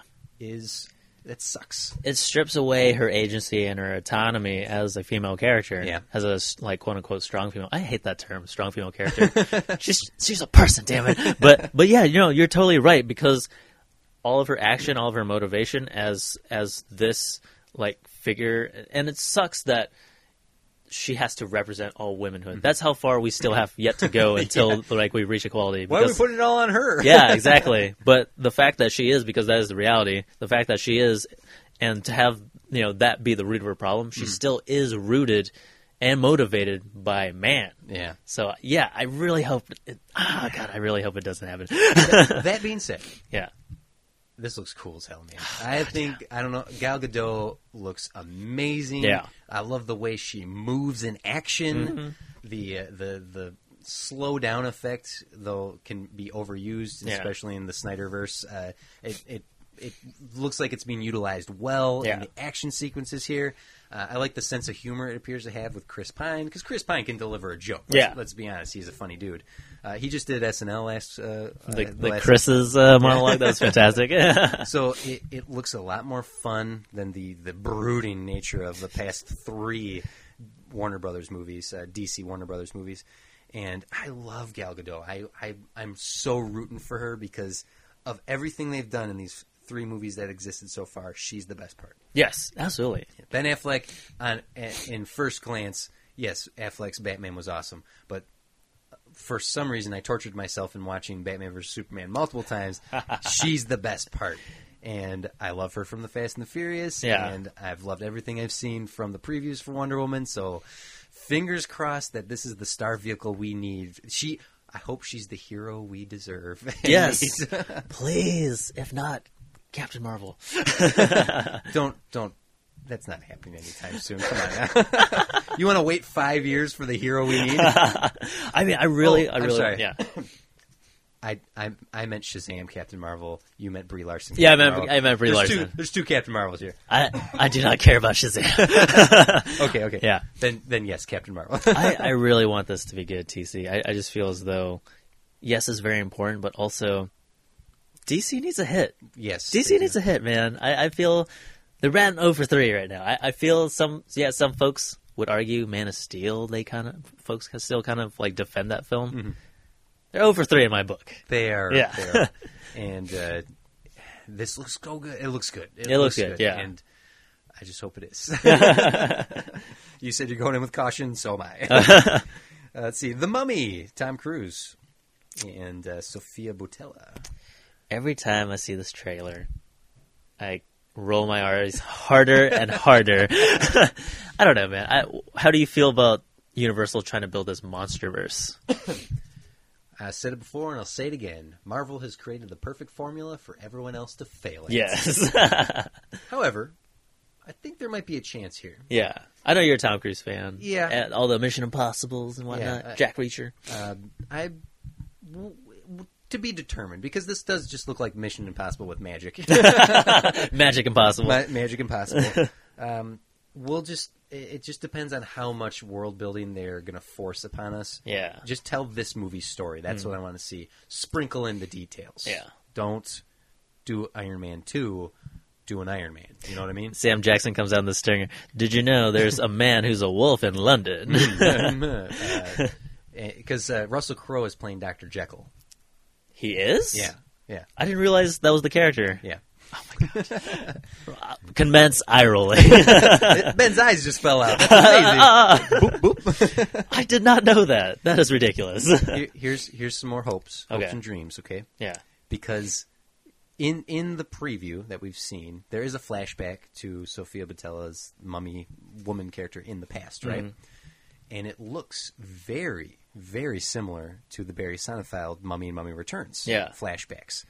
My dream would be connect them. Same universe. Yes, I think there's no reason not to. Yeah. Why why not? Why not just put that in there even if it's if it's the loosest of connections like the the Incredible Hulk with Edward Norton did just gloss over some elements from the Ang Lee Hulk Yeah. just to be like shorthand you know it keep moving I think it would be great and then and then they don't have to do as much universe connecting Yeah. if they if they come out and say like just hint at it, or have little mentions of it, or have a picture of Brendan Fraser in a dossier that Doctor Jekyll's looking at, right? Yeah. Mm-hmm. do that, and that would be great. I, Yeah. That that's my dream. That that they don't they aren't just erasing the, the history of those two movies. Yeah, two. There's only two. There's only two. There's only two. the Rachel Vice verse. that would be cool. I, I would I would be excited if they did that. That'd be kind of cool. Um, yeah, Brendan Fraser needs a job for sure. I'm not saying bring him back. I'm, I'm certainly not saying He's that. not going that far. I'm just saying connect it to those other other two. Hashtag justice, justice for Fraser. All right. So then we're moving into June. We have Cars three. oh man, the, the dark, uh, gritty reboot. Oh, uh, by the way, it comes out the same weekend as Rough Night. That's the Scarlett Johansson. Rough night. Okay, yeah, that's what's called. Uh, the the the car Cars three, huh? I've only seen the teaser trailer, yeah, and I'm I'm, I'm like, hmm, okay, I'm on board. Look, okay. Earlier I said it's great to have Iron Fist because now we can point at that and say that's the low mark of the Marvel Cinematic Universe. Yeah. it's great to have Cars two because you can point at that. and say, hey, everybody, as long as it's better than Cars two, we're great. what, what do you feel about uh, Cars three? I'm really not interested, man. I I didn't see Cars two. Um, Cars one was like, this exists solely to sell toys, and I understand the appeal for that. Um, but just as a moviegoer and a lover of Pixar, ah, I really wish they invested in something else, man. like even even if it's sequels, just bring us. I know Incredibles two is happening. Just bring it sooner. that would be great before like Yeah. you know because everyone's getting older and stuff like that. I just feel and as even as not a Cars fan or whatever, I am a Paul Newman fan. Having having Doc not be there or having someone else play Doc, I don't know what's happening there. It's just, it's not right. It's not right. Well, I I trust Pixar insofar as they've they've had to replace voice actors in the past. When, yeah, When Jim Varney passed away, and That's they, true. they got Slinky to doing a voice, and and now with Don Rickles too. Don Rickles to do Mr. Yeah. Potato Head, uh, which sad loss, of course.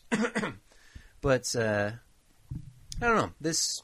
I I feel like this is going to be all right. Okay. I think it's going to be okay. I think that they know the mistakes they might have made in Cars Two. Hmm. I think they're aware of that, and they've been really coy about revealing too much information about what this is even going to be about. yeah, And uh, I don't know, Pixar.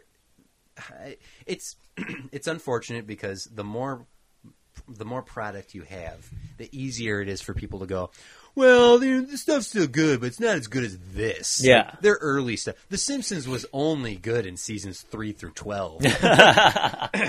it's that's an unfortunate circumstance of something being around for a long time, and Pixar now has a, a very extensive library at this point. So now you can say, well, their first era movies were better than their second era movies. And that's that's just that's just the way it is. Yeah. Finding Finding Dory was great, and Monsters University was actually quite good. So. Inside Out. In, in, well, Inside Out. I was going with just sequel. Oh, movies, yeah, but, Uh, Inside Out. Hell yeah. Yeah. So, uh, and then we have uh, Coco coming out, Yeah. wh- which is also Pixar, not Disney. Yes, which is I've been wait. I mean, Inside Out. Yes, obviously just came out recently, but I've it's just been too long that we haven't had a Pixar original. Well, I think they made the deal with Disney that it was one for one. I Yeah. think originally it was two for one, Yeah. like two sequels for every original. Feels like five for one now. but I think they they've I, they might still be on the two sequels for every original movie. If I'm not mistaken, Lasseter has said we won't be getting originals for a while after Coco, which is even Oh, that's too bad. more disheartening. Hmm. well, we got Toy Story four, and Incredibles 2. Incredibles two. and another, another one, one of those. ah, I don't know. I'm not. I don't know. I'm just They- not interested in cars, man. I don't know. well, uh, let's see what else we got. We have Transformers: The Last Night. Do you think? do you think that they've they found out the title to the Last Jedi, and then just well, we're gonna name ours The Last Knights It it feels not coincidental anymore because what was the last one called? it was Age of something, right? It was or it was going to be Age of Apocalypse, but they just called it. No, wait, that's X Men. I'm sorry. Yeah, yeah. Uh, it was the the last n- uh, the uh, the Dark of the Moon was came out just when Dark Knight came out. Wait, there Like, was a there's another one. there was the fourth one. Uh, what the hell was that fourth one called? Because it sounded like Age of Ultron. yeah, Age of Extinction. Age of Extinction. yes. See, so they, Yeah. I get the feeling that some marketing genius is like, you know what? Let's wait for the next big movie. like, meanwhile, over here, Paramount's like, hey, we want to call our movie Rogue Nation. Can we do that? And Dis- Yeah. And Disney was like, yeah, it's cool. We won't start advertising Rogue One till your movie's gone. okay, cool. Handshake, handshake. hand- Meanwhile, uh, uh, Paramount's over here like, Last Jedi, last night. Let's do this. um, and what's? It's just another Transformer. Uh, actually, have you seen the trailer for this? yes, I have. where do they go from here? They've they've now gone post apocalyptic here, Yeah. so they they can't keep this going. They have to they have to reboot this franchise Yeah. because how do you, how do, you can't keep going further further in the future. You're going to look at not exactly the similar circumstances, but the Resident Evil franchise. Yeah. As soon as they ended the world, then you can't ground this in any sort of reality anymore. It's all science fiction. Granted, yes, it's giant robots from space, but the human element is becoming less and less and less and less. Yeah. That if it's just going to be robots in a in a dystopian apocalyptic world, what's Yeah. what's come on? I I've been waiting for them to go to Cybertron this entire time. I'm Well, just it looks like Cybertron's coming to them. I mean, that was like at least for me as a kid watching it, the animated series, um, that was the most interesting element of Transformers Mm-hmm, was the robots. I don't there's no humans in the cartoon series, are there? I I I'm not a huge fan, so I can't Okay. say for certain. But Yeah. if my memory serves, no. And Okay. At least in Beast Wars, there weren't any. yeah, right. Maybe that's the next phase, Beast Wars, and God, I don't even want to say it out loud. But yeah, I, I don't know, man. Look, Watching this trailer, it looks like they're trying something different because it's it looks like Goonies meets Transformers, going Yeah. with more kid actors, and um, I am not a fan of the Transformers series. I just Um, hate the way it's shot. It yeah. it looks so in your face and like nothing subtle about it. and you can't see what the hell is going on. yeah, Uh, I go back to seeing that first one the same weekend I saw um, Die Hard 4. And I was like, Die Hard 4 was the better movie. And Yeah. I was like, you're an idiot. Transformers all the way. It was hilarious. I'm like, nah, Bumblebee peed on a guy. Like, yeah. it's low hanging fruit here. Did Optimus Prime take out a helicopter with a cop car? No, he No, didn't. he didn't. well, let's let's let's continue through the summer here. Baby Driver, Edgar Wright presents. Ooh. You- just just hearing the title, Oh, man. It's Oh, what just- a cast! Holy cow! You got uh, um, K- uh, Jamie Foxx, John Hamm, Kevin Spacey, John Barathol. Like that's a cool cast right there. Yeah. You have uh, it's Edgar Wright writing and directing. It you had said it before. It's a nice throwback to the. It feels like bullets. It feels yes. like uh, French Connection. yeah, yeah. All the great car movies of the 70s. mm-hmm. Um, and it, it looks like it's going to be musically driven too, which is I'm, I'm a big fan of, especially when the music plays a character. Uh, we got an interesting protagonist that has an interesting handicap. You know, he can't he can't hear things because of a childhood accident. I don't know, just a lot of things going on for it, and like Edgar Wright doing originals, hell yes, hell yes. Uh, I'm just, I think this might be top three most anticipated of the summer. Oh wow! Yeah. I, I'm I'm very excited for it as well. Edgar Wright is is an inspiration for filmmakers. For me, as a filmmaker, as a, as a crafter of of dark comedy and and the the more goofy stuff that, that I've created with with with Chad and the and the gang. Uh, with Scholzy and, and our 48 teams, like we we play in a, a, a realm that we would like to even be considered in the same category as Edgar Wright, and we his use of camera movements and and cuts and lighting and, and like he's such an inspiration. Um, I, I always promote every frame of painting his Edgar Wright doing comedy the right way. Yeah. is is worth the watch. Take six minutes of your day to watch that, especially if you're a filmmaker and and be inspired by this guy because yeah. so good. And ah man, I had a bunch of things to say about it. oh, I'm sorry. totally forgot. well, uh, should I continue through the summer here? Yes, please. We're in July now. Ooh, Uh, I think this might be the best month of the year. We'll see. Yeah. Kicking off July is Spider-Man: Homecoming. Okay. Okay. Don't watch the trailer. The trailer is the whole freaking movie. My God, I avoided the trailer when it was on Guardians of the Galaxy Two, Yeah. and when I was like, "Oh, how bad could it be? Oh no, oh no, no! Stop showing me Stop- this! Oh, stop. God, stop showing me this!" it's. I mean, it has all the pieces to be a good movie, but the fact that all these Spider-Man movies keep retreading the same waters. We can only hope for like something Mm-hmm. competently made, just not s- anything fresh. And uh, more egregiously, I was reading a article from our friends at Geeks of Color Mm-hmm. saying they were s- they potentially might be adapting a lot of plot threads from Miles Morales' Yep, arc. yep. I actually sent you Yeah. that article. Yeah, the uh, there's it's nice that Sony realized that Miles Morales is a good character. It's just too bad that they took all of his stuff and gave it to Peter. so sorry, folks. yeah, that's uh, that kind of rubs me the wrong way, man. There's something ethically wrong about that. it's the here, here's here's my defense of that. Okay. It- how many decades did it take to get Peter Parker to the big screen? About thirty years. Do we count the James Cameron failed adaptation? yeah, like it, it was just a constant decade, years and years and years of just trying to get a major motion picture starring Spider-Man after all of his cartoons, after all of his video games, Yeah. after the live-action TV shows from Yeah. like the uh, the electric company to the Japanese making their own Spider-Man Yeah. TV show. Failure, failure, failure, failure. Trying to get that big screen. It finally happened. We got the Sam Raimi one. Yay! It happened, and we've. We know the history since then. Yeah. Miles Morales is less than a decade old. Yes. So sorry, folks. Miles Morales is going to have to go through a lot of pains to get him to the big screen before it ever happens. Yes. and that's just unfortunate. When it finally happens, it'll be a beautiful thing. It'll be it's the reality of it. They are doing an animated film, so that's silver lining. True, but Yeah. uh, name the last animated Marvel movie you watched. Yeah, I didn't think so. sorry, sorry. I, uh, certainly, I am a fan of like the the one. You about- wet blanket. it, Eh, it'll be fine. It'll be fine. Yeah. Um, uh, and um, Donald Glover has been greenlit for a Deadpool animated series for FXX. Just so weird. Yeah. I don't know how, what to think about that. I I love the idea.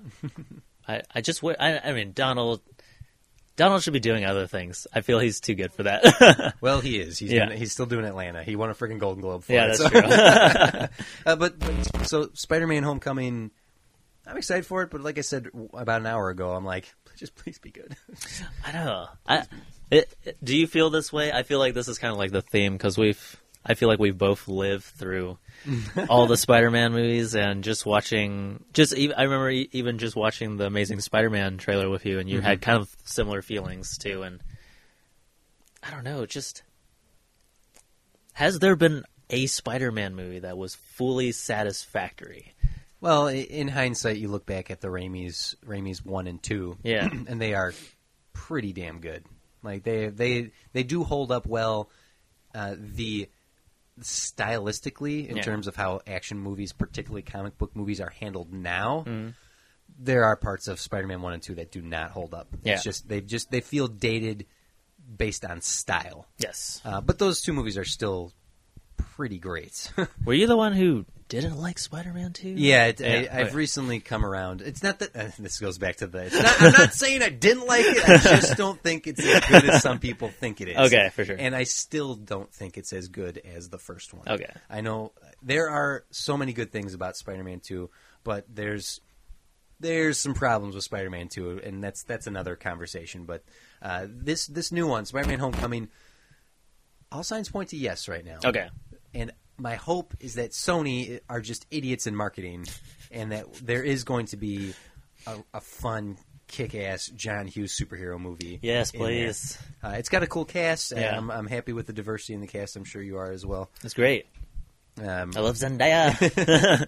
I I hope she's the love interest. yeah. I hope she doesn't have to be Mary Jane or Liz Allen. She doesn't have to be any character whatsoever. She could just be her own thing. It'd be great if she just if they were just platonic friends cuz I I know like there was another uh, black girl in the cast that was supposedly Okay. the main love interest. I, I think it, she might be playing J- uh, race bended Liz Allen. That's fine too. But that'd be cool. I I'm cool with that. Like Yeah. yay. So uh, Spider-Man: Homecoming comes out, and the same day. No, sorry. The week later is War for the Planet of the Apes. Which You you know I'm a fan, Ben. and I know you're a fan. you had me at apes. I, I always I say this again and again. This is one of the greatest franchises no one ever thinks of. yeah. from, Totally. from from the first one to Rise to uh, sorry, it's Rise, Battle, and now War. Yeah. Hmm. these movies are phenomenal, and j- even if you just want to go off the CG on mocap Andy Circus, Yeah. I am convinced I'm looking at a talking ape. There's no CG there. I know it's CG. Yeah. My brain cannot process it as anything other than real. It's astounding. Yes. Yes, I know when I'm looking at CG when I'm not. Wait, quick tangent. In the opening sequence of Guardians of the Galaxy 2, there's this, a moment where where Gamora does like a like a triple jump up to stab the monster. Yeah. And when I saw it, I was like, oh, I wish they had done that practically. They did. What? They did it with wire work and trampolines. Oh my god. there's a great video that shows the the pre effects, post effects. Mm-hmm. They show the before and the after. And there's this moment where it's Zoe Saldana running, and she jumps off three trampolines, going like five stories tall to do the move. And I'm like, it was practical. but I digress. That's Uh, genius. yeah, uh, I actually that's something that. Sorry to go back to Guardians, but um, someone was. "Ooh, It's just see. Here's some CG. Here's some CG. Here's some CG. And yes, there is a lot of CG in Guardians of the Galaxy. It's a space opera. Of course, there's going to be CG, but there are so many practical sets and locations and movements that that's another A plus for for Guardians of the Galaxy. Yeah. Too. Uh, but anyway, War of the Planet of the Apes. I am this.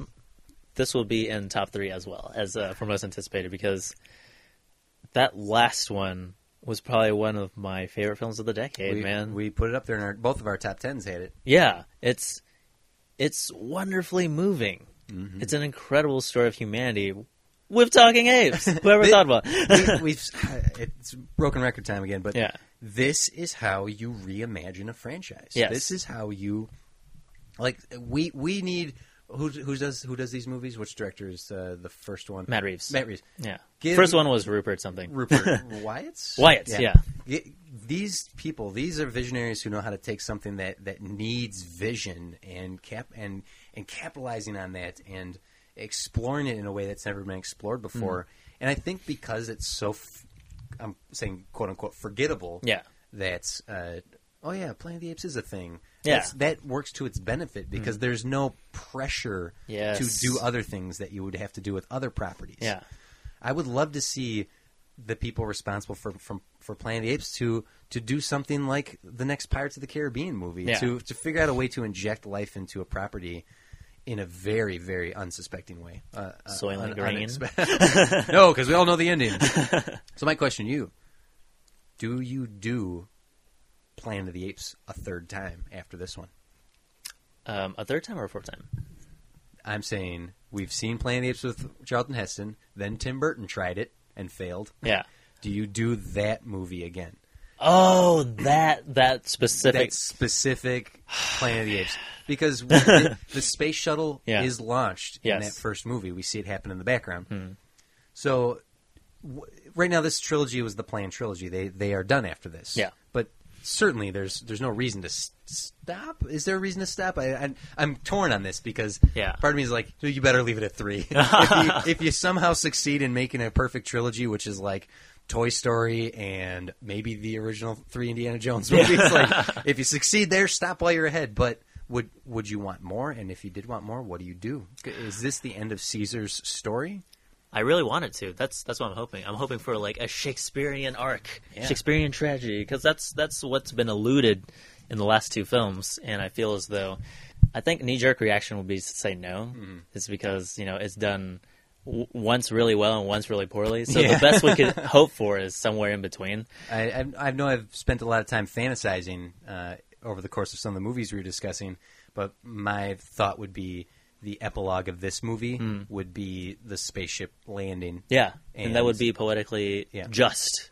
Yeah, and and I might even go one step further that if you wanted to complete this story, it's so it's so much fuller and and has so much more to say than the than I think that uh, well definitely the Tim Burton one, but a lot of like the the later ones, although the the original ones did have a social commentary to them. But uh, to to wrap up this series, to have that spaceship launch, to to create the assumption that it's going to be dun dun dun, Yeah. and have an ape welcome the humans as they leave the instead of attacking them um, and end it that way Yeah. that to give it a, a, a more or less ep, an epilogue that has somewhat of a i think everything might be okay Mm-hmm. like i don't know that that's a little bit of fantasy of course and they they probably won't go that way but, but uh, you know that's that's i'm excited for this one I am too. This it looks really. They just keep upping the game over and over again, and I think this might be the first one where the humans are compelling. yeah, Woody Harrelson. yeah, Well, uh, the following weekend of July is uh, quite quite the uh, counter programming here. We're going Dunkirk versus Valerian in the City of a Thousand Planets. Uh, let's talk about the latter film first. um, I forgot this movie existed. Valerian. Yeah, Uh, this is Luke Besson, right? yes. Yeah. I Um, I have a deep love for, f- like many people, for the Fifth Elements. yeah. Which is coming back for an anniversary screening. You can actually get a double feature of watching Fifth Element directly into Valerian and the City of a Thousand Planets. Oh, okay. Thousand Worlds. or- Um, but you forgot this even existed. I forgot this existed. Um, I know STX is a brand new production company. They're doing some semi uh, exciting things. I, I think you and I both enjoyed The Gift a lot with Joe Edgerton. yes. Yeah. Um, I I love seeing new like production companies and uh, indie studios thrive. This is a huge gamble to, Yeah. to do like a completely original space opera based on some obscure French comic book Yeah. with a director who has a very shady track record.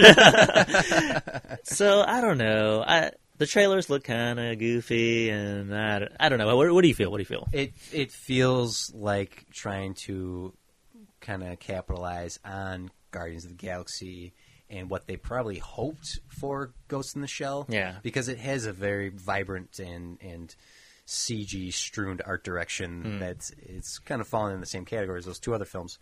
But And I've seen zero marketing, yeah, and this is coming out in three months yeah, or two months. it's uh, they've only had the one big trailer so far. I don't know. I not only is Luke Besson a hit or miss, Yeah. but so is Dane DeHaan. Oh my God, he's in this movie. He's the, ma- he's the main character. He's Valerian. Whew.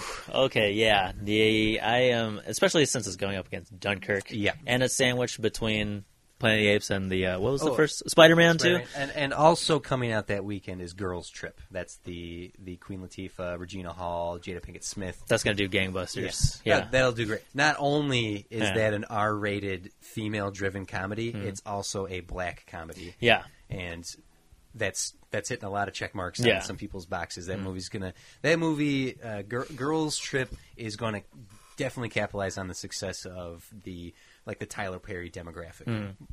Uh, which is great, all Mm-hmm. Yeah. four. This, this is really great counter programming, to be honest. To have those three movies coming out together, Mm-hmm. that's three very different audiences. But we ca we need to have one loser, and It's- it's Valerian. gonna be- it's going to be Valerian. Let's let's be honest. Yeah. I, I, I because it's not a property. Mm. It's not a Marvel property. It's not Star Wars. It's not even Wonder Woman. Yeah. It's it's going to be the loser summer film. Yeah. If if which is unfortunate because it does look really cool. It does look like a great spiritual successor to Fifth Element. yes, So it yeah, it makes me sad because what if, if this film fails, which in likelihood it will. The lesson, the takeaway for you know the people who are greenlighting films is like we don't want to take risks on space operas or Right. like big budget uh, sci-fi, and I feel as though this it would have served this film well if it was released in the fall. possibly, Yeah. or that could be a bad sign to release something in the fall. My my hope here is this: those three movies that come out that Mm-hmm. week are all original films. They are not sequels. They are not property films. Ah, they yeah. are all all three of them are right smack dab in the middle of the summer. Yeah. and they are all original movies. Now, Dunkirk is a based on real life. Yeah. uh, based on true events, and and that's that's.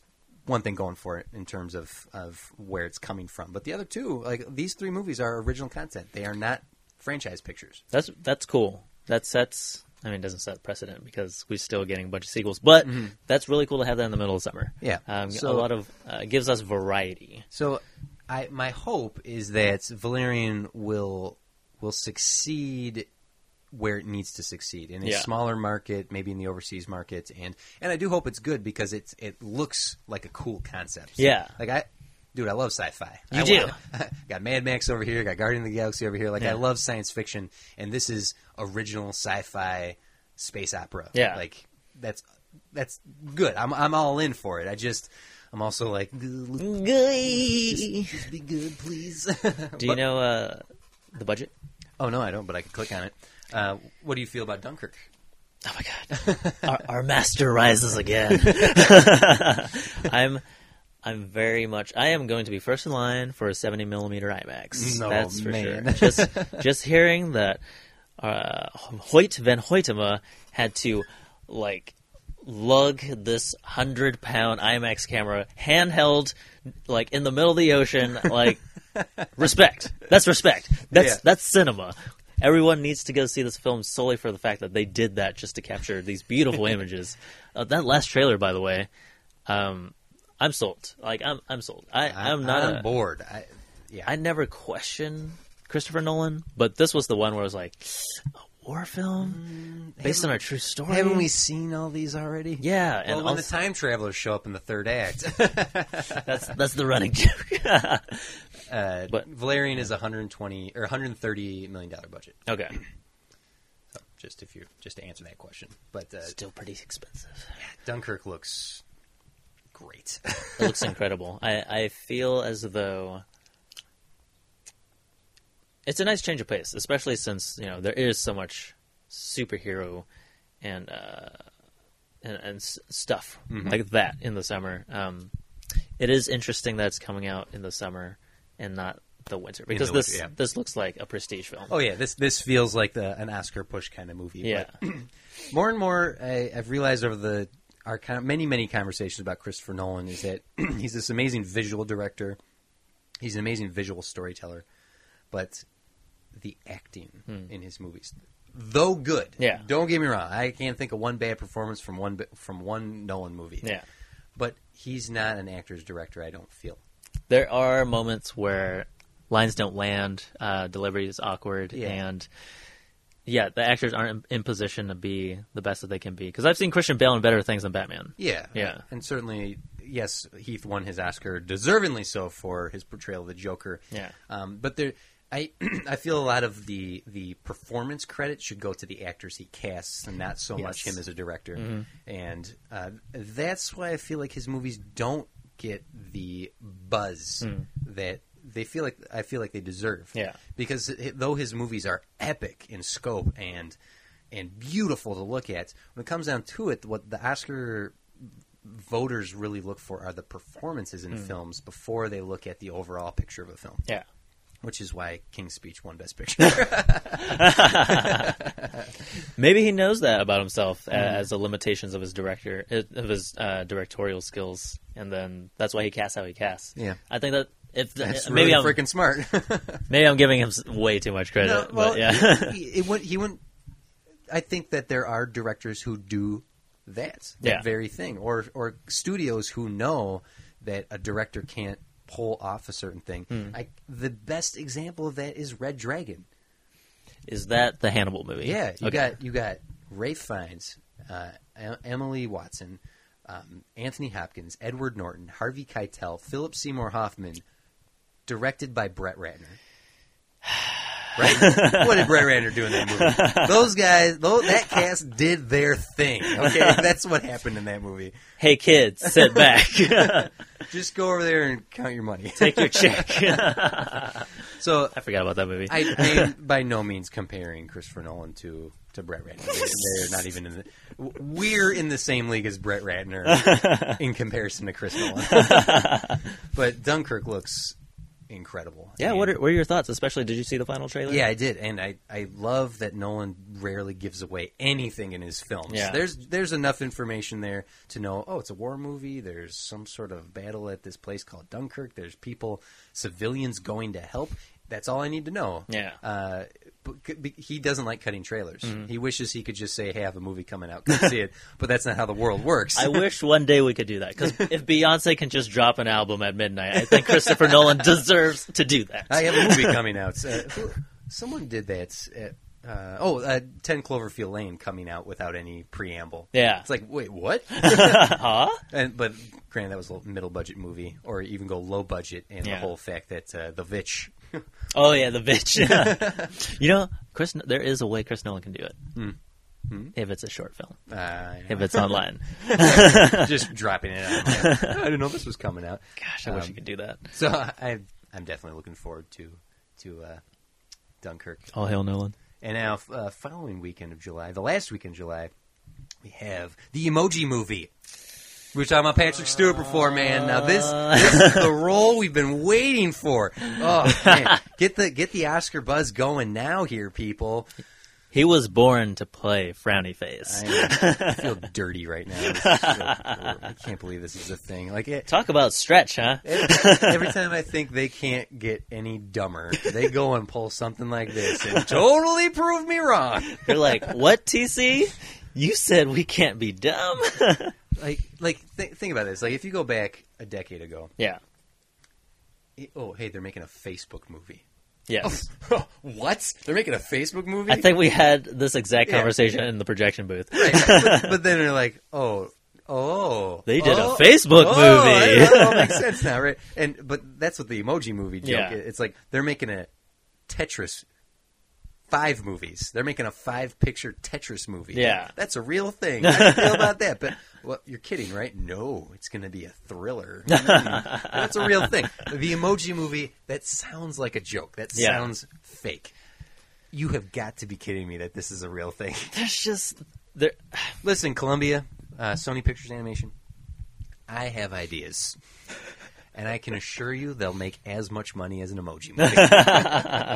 Give this man a job. Look, screw that. We don't need to talk about the emoji movie. The other movie com- coming out that weekend is Atomic Blonde with Charlize Theron. Yes. Directed by the other half of John Wick 1. Jane Wick. That is what it looks like. That uh, that red band trailer with the opening fight in the stair- stairwell. Yeah. Um, hell yes, give me more. you know, I never thought Charlize would like evolve into this action heroine, but she's fantastic. Yeah. Give her more. Well, it's it's it looks like a lot of pull back, let the fight happen Yeah. sort of action sequences, which we need more of that. We need more real fight scenes uh, Yeah. to drive action into into new places. So we're not just spinning our wheels with the garbage. Like who's that director who makes the like Colombiana and like there's the shaky can Taken Three and like like what am I watching? Fifty cuts. Have you seen that uh, that breakdown video of Liam Neeson jumping the fence? yeah. It's like it's literally fifty cuts, and it's ridiculous. It's like, how do you watch this? it's In- unwatchable. In, that video, did he recut it so it was like three cuts? Yeah. Yeah. What the hell? unwatchable. Well, that to to end the summer, uh, we're in August now, and I think that the fi- the final movie of the summer. the final movie. Now, I, I will say that Dunkirk is also the sign, like the sign that the summer's coming to an end. Yes. Atomic Blonde is a much lower budget action piece. That's like the sign. Of it. But there is one final big budget movie, and that's The Dark Tower. Woo! I Did you see the trailer? I didn't see the trailer. Ah, man. but I saw a lot of like stills, and I'm I'm excited. I, I think it's a good cast, and always down for some Stephen King. uh, what'd you think? What I know you're like a fan of the series. I am. actually. I'm, yeah. I'm just in the starting book five of the seven books. Oh, actually, I did read through the Looking Glass, so I guess it's eight books, but or the Wind Through the Keyhole. this preview looks awesome. yeah. And there's the, there's two moments in the preview alone where I was like, "Woo!"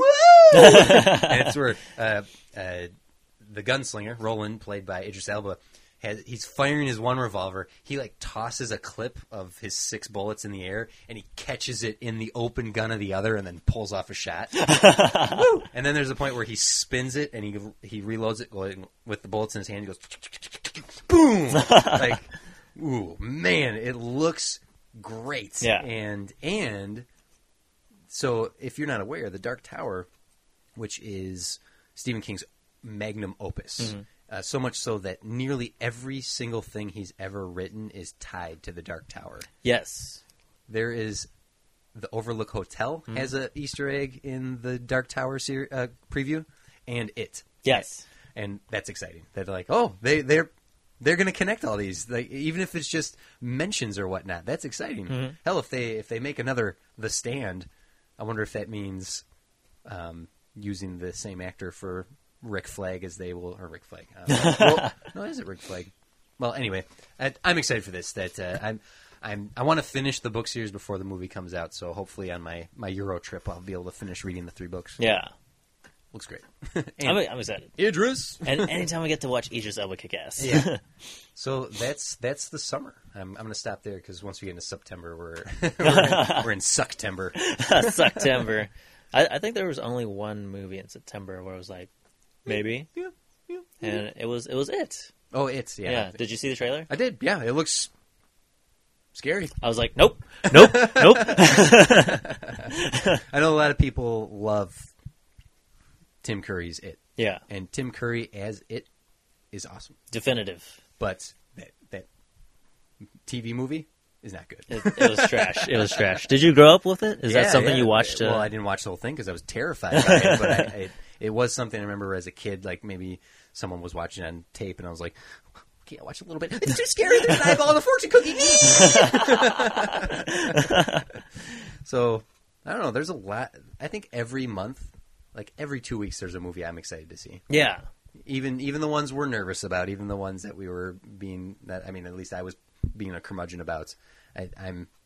This is a good good looking summer. yeah, I'm trying to decide how how to break this up now because I think we've hit three hours at this point. yeah. We there was a lot of tangents. Well, I think we can t- continue our conversations off mic, yes, of course. and uh, we're going to wrap it up here. Um, but for those of you who might be listening who've made it this far, I'm interested in any of your comments that you might have or thoughts or feelings about what you might have in terms of the summer movies we've seen so far, the summer movies we're about to see, and the the the waxing poetic that we have just done for the past hour in terms of of goals and dreams and filmmaking and, and why we do what we do and, and what we want to do. Um, I, we jokingly came up with our catchphrase of the rewatchman to be "Keep doing what you're doing," um, but I, in our hundredth episode and and since I've I've developed what that means and that that that message is if if you're what you're on a path and you're doing what you love doing, you got to keep doing it and and keep doing it and keep dreaming to do better and more and more and more. Yeah. And, and maybe that's a mantra for myself. Maybe that's a mantra for you, Ben, and maybe that's that's something that all of you listening can tell yourself. But uh, I mean it. You know, keep keep doing what you're doing. Yeah. Um, and don't let anyone stop you, good or bad, success or failure. Cue single tear. So that would would have been a logical place to wrap up. But uh, Ben, why don't you quickly plug where people can reach you? Sure thing. So you can find me on Twitter and Instagram at Benjitoes, B E N J I T O E S. Um, I am the El Capitan of Bandwidth No Name Films. You can find us on Facebook and YouTube at slash Bandwidth No Name Films. Yes, like Facebook, YouTube, uh, follow you on Instagram and Twitter. InstaChat, Facegram. Uh, you can find me on Instagram and Twitter at TC's Big Head. If you want to hear me talk once a week about Disney movies, I have a second podcast I've been doing with Jeff Shout out to Jeff. over at ghosthat.net. You can find us on iTunes and uh, Google Play and all the other platforms. Um, we usually take about an hour to discuss a single Disney movie once a week. You can also once a month check out my one minute rewatch, which I do for the BitLife channel on youtube.com slash the BitLife show. And uh, my most recent one was Predator 2. you can also, if you want to sit for half an hour and listen to me talk about Classic. Tokyo Drift, I finally put that in stone. uh, but thank you as always for listening, everybody. Uh, comment below, tweet at us, message at us, or don't. Whatever, we don't care. thank you for listening. I am TC for Bento across the table from me here for all the rewatchmen everywhere saying seriously, keep doing what you're doing. We'll see you next time.